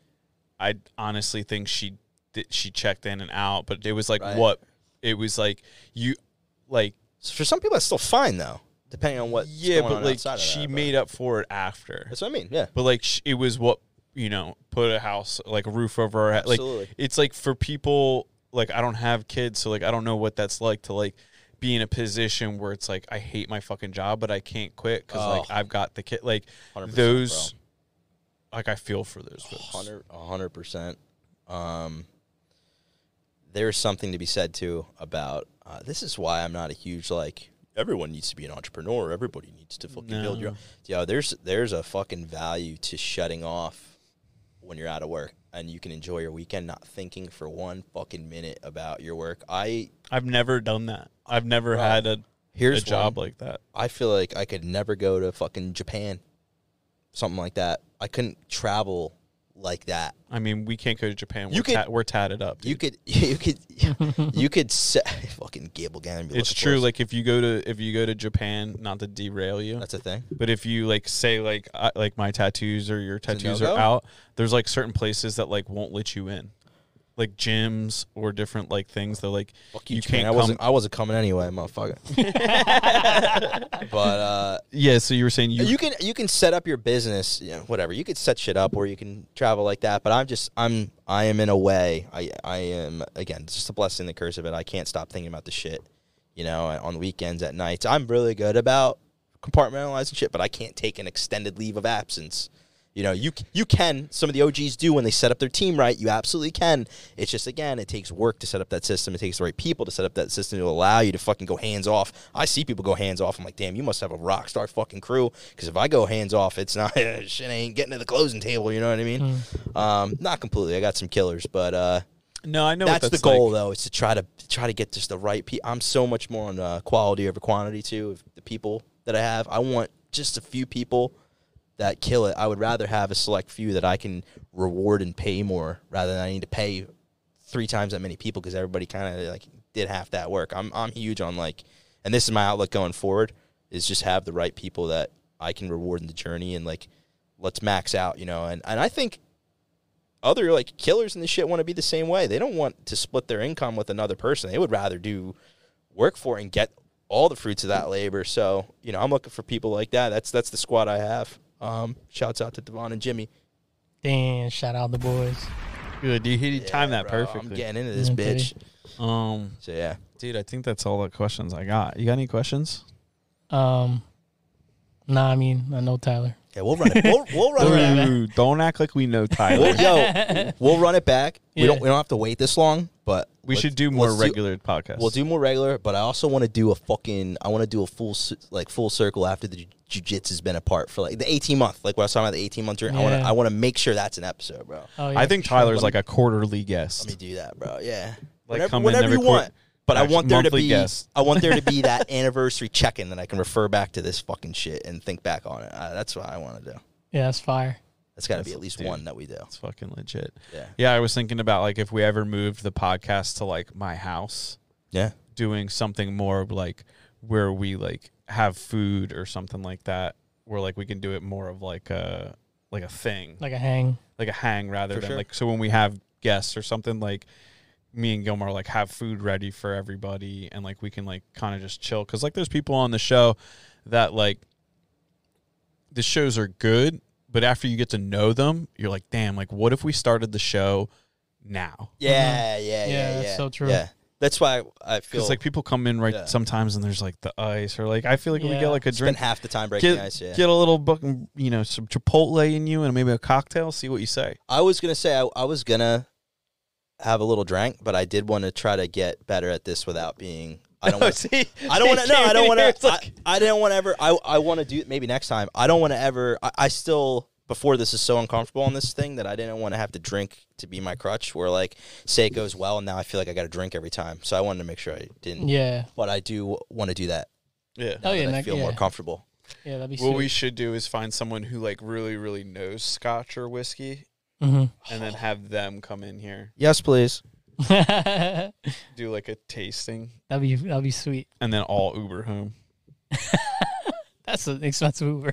Responsible drinkers. Dude, Yeah. when I used to live down in the city, and I was like a member at the Union League, I would go to I would go to like different like functions or stuff there, and then they would all like everybody be like, "We're going to the cigar lounge." I'm like, "All right, cool," and I would go in there, and like the guy like people would just be buying like the bills that you would rack up in there would be insane. Oh, and you never saw it until the end of the month when oh, your statement came in, which would suck. But like, I'm moving to Boston, bitch. Good luck Yeah, finding right. me. they're like, dude, there was times where like I would hang out there and I just like would hop in an Uber and go back to my house, and then like after a while, like I started realizing that a lot of those dudes drove home. Oh, dude. I'm like, Of. I'm like, I barely made it up the steps. Of Oh, course, boy. bro. They'd be- Of they'd be like, course. I'm good to go. I drove the vet. Nah, man. Like I'd be course, like, oh bro. man, I gotta, oh man, I gotta stop doing Of that. course. yeah, I was like, but I lived down there, so like I could just like, ru- I like, do the best would be, um, I did this like me and Ariel's first date. We got pretty lit up, Mhm. and like I walked her back to her house, and then like I, I live nowhere near where she did, so I rented one of those those blue bicycles, and I rode back to where my house was at, Yeah. hammered. Oh, oh yeah. shit. Just like happy as shit, being like, I met a girl. Like, Yeah. It went really well. Just like ripping it with my shirt unbuttoned. I was sweating because it was hot as shit Oh, out. man. Just like, Yeah, that's a great feeling though. Oh, like yeah. that first date feel. dude. Oh, yeah. it went well and everything. You're so. Yeah, fucking bro. funny. Yeah. Yeah, she was like, yeah. I'm like, oh, what are you into? She's like, sharks. I'm like, oh, I got a shark app. Nice. Done. Deal done. There you go. She Starting was to get like, all right, let's get married. Let's get married. Yeah. Chills. Locked it in. Chills thinking about it. That's dope. Um, we'll end it on Sugar Sean got robbed by Peter Yan. Oh yeah. I won money on that, and I agree. Yeah. Yeah. Yeah, Tyler won money and he still thought he shouldn't have won. That's how honest Andrew he is. And Gilmore witnessed my fucking face when that was announced. He's Oh, like, yeah. I won, but I feel like I shouldn't Uh, have. Yeah. Absolutely, absolutely. Wasn't happy Um, about it. I'm. I like Sugar, so I'm happy for. I really feel for Yan, and uh, I saw some shit he was saying like he's rethinking about his, you know, fighting for the UFC and all that. Uh, Damn. Um, you know, only thing, Wouldn't you after that? Uh, I mean, yeah. absolutely. But Yeah. he he talks about how he got screwed the last two, but like the Aljamain Sterling one, like you need to do when he's down. That that was completely on him. Yeah, that That's was on on him. no, that yeah. but to get true. but to get robbed after this, absolutely has got to be so fucking demoralizing. Oh, yeah. Um, I feel for those dudes, man. You just shut off the podcast now if you don't want to hear UFC anymore. you won't bleed them that long. but it was uh, uh good card otherwise. But that was yeah, it was uh, a nice card. that dude, was a shocker. but like bringing it full circle like you train jiu-jitsu now. hmm People that don't train jiu-jitsu look at the ground game and the wrestling in the UFC is like this is boring, stand Right. back up, let's bang. right. But you see someone like Peter Yan throw Sugar Sean on his head Yep. six times Yep. and then lose a fight. Six sweep. Like if you came in to the gym and I did that to you six times, Yep. you would quit jujitsu. Yep. Like it's Yep. not like I wouldn't even have to punch you in the face. Like if I did that, if I swept you that many Eh, times. So like it's very clear that there's a problem even- in the UFC where they don't look at yeah. the judges don't consider the takedowns or anything Mhm. adequately because they've never. I don't think Yeah, they've they, ever been they, taken. They can't identify where the threat is. Dude, You it- know a threatening in a real like, dude's fight- about to get his ankle in a real fucking fight, in a street fight, if I pick you up and throw you on your head, Yeah. the fight is over. Yeah. There are no more strikes after that. Like, Yeah. and that's where like people are like, oh no, they're just wrestling. That's part of the thing. And the dude, the dog's going rogue right now. He's like trying to, He's great. but I just needed to. like- Otherwise, though, as far as robberies go, I mean, you know, It was a pretty good uh, card. It was, yeah. It was a great Thank Dude, God, thanks- thank God there weren't thanks more for than that. hosting us. Yeah, that was sweet. Next Oh, time yeah, we no do problem. that, I want to bring all the food. That food was fire. She was good. Drinks were fire though. That Dude, was, Yeah, I was cool. drinks Uh, was with Ariel, fire. yeah, to bring some fire that. I was cool with that. Dude, Tyler had an entire barbecue spread. Yeah. And then like I I went hard on the barbecue and Gilmore's looking at me like I'm an idiot. I'm like, dude, what's up, dude? I don't feel so good. And Tyler's like or Gilmore's like, dude, there's sushi too. Sushi and Tyler pulls out an entire monster tray of sushi. And I'm like, oh, I want that, but I don't know if I can do it. And Gilmore's like, dude, I, t- I tried to tell you. Bruh, so, You still did it. I don't. though. wanna- I still don't did it. Dude, Sunday I was into. spent in pain. Sunday I was in so much pain. Oh, I can feel for you. Yeah. And you know what I was feeling. Oh yeah, I felt that before. Uh, yeah. I've been there. Dude, I literally like I couldn't explain it to Ariel. She's like, "What's wrong?" And I'm like, "I don't know. Like my body is just like my stu- like my whole body was just like, That's why, Nah. bro. You can't eat that shit too often. That's why, dude, bro. the barbecue mixed Yeah. with the sushi, it's the so drinks. good. Oh yeah, yeah, yeah. Dude, I, I had a- about that mix, bro. Dude, didn't I, had a Reese's sushi. cup. I didn't have it. Ah, Uh, little I lit- had a you lit Kit the fuse, bro. Yeah, I had a Kit Kat. Yeah, dude, Lit. dude, it was fucking. we'll do, we'll keep doing that too. We'll, we'll, That was we'll fun grow, time. That'd be We'll grow the people that come too. that was fun That'd time, be great. dude. Your that s- shit. your son was legit. That was great. We had lo- Rambo loved him. That was really good. Rambo's like, "Can we get one of these?" I And I was, was- like, "No, we may not." I was I was stoked on that. Um, Yeah. yeah, they'll they'll continue to be good buds. Yeah. Yeah, it was like a bond. It was like, yeah, it was funny as shit. It's like weird to see Rambo with like, especially young boys. He Uh-huh. like meets young children like Grayson's age, and he's like, It's "We'll be friends." it's Mhm. funny because you don't know exactly uh, what's going through the head of either one of them, like a young kid and a young, and a dog. You Yeah. don't, yeah, you can't you can't ask him. That's Yeah. so true. It's like it's such a special thing. yeah, it's fucking legit. hmm Gilmore, You what do we got? for what? I don't know, dude. Where's our shirts at? When are our shirts coming in? So apparently everything's being shipped in the beginning of November. So I think end of November, mid November. That's like next week, dog. Yeah. I hit him with the dogs. Looking That's forward to it. hear. Yeah, I'm looking forward to it too, man. I'm excited. I'm very Yeah, excited. we're gonna be dripped out, bro. yeah, I'm I'm excited. very excited. I don't know if I'm as excited because you're my boy and I'm I'm excited for you to like do this or if like you've just been hyping it up so like such a cock tease for weeks now that like everybody wants one of these shirts so bad because Gilmore just like posts like just like the sleeve just of the shirt. He's like it's like let me just see the tip. Yes. yeah, bro. You that He's been playing just some the shit. tip marketing. He loves teasing this much. Well, that's He's that's the got- thing. I, I fucking had to learn that, like how to how to tease products and stuff. So it's Ah. working. Oh, so he loves this conversation, bro. Oh Yeah, yeah, dude. it's great. Sick Dude, fuck. I'm gonna have Like, him when I start an OnlyFans page. I'm gonna have him to run. Oh, the bro, I tease. help you with your teasing. Yeah. Yeah, dude. Yeah, I saw a bakery and their the name of the page was Only Flans. Oh, I saw that too. Genius, I saw that bro. shit too. That was great. So yeah. lit, dude. Only flans. Fucking love it. dude. there it is. All right. Uh, thanks for listening. Find Tyler on Instagram at T uh, How Mortgage. T How Mortgage How with an E at the end. I have over 500 reviews. It's lit. Yeah, I'll leave it come at on, that. pull it up in the thing. But we got T How Mortgage. He's he if he, he's the guy for mortgages for real. He's a Um, mortgage man. Not only because he's friends with us, and Sugar Sean, Rob, Peter Yan. He's and cute ass. subscribe to the podcast.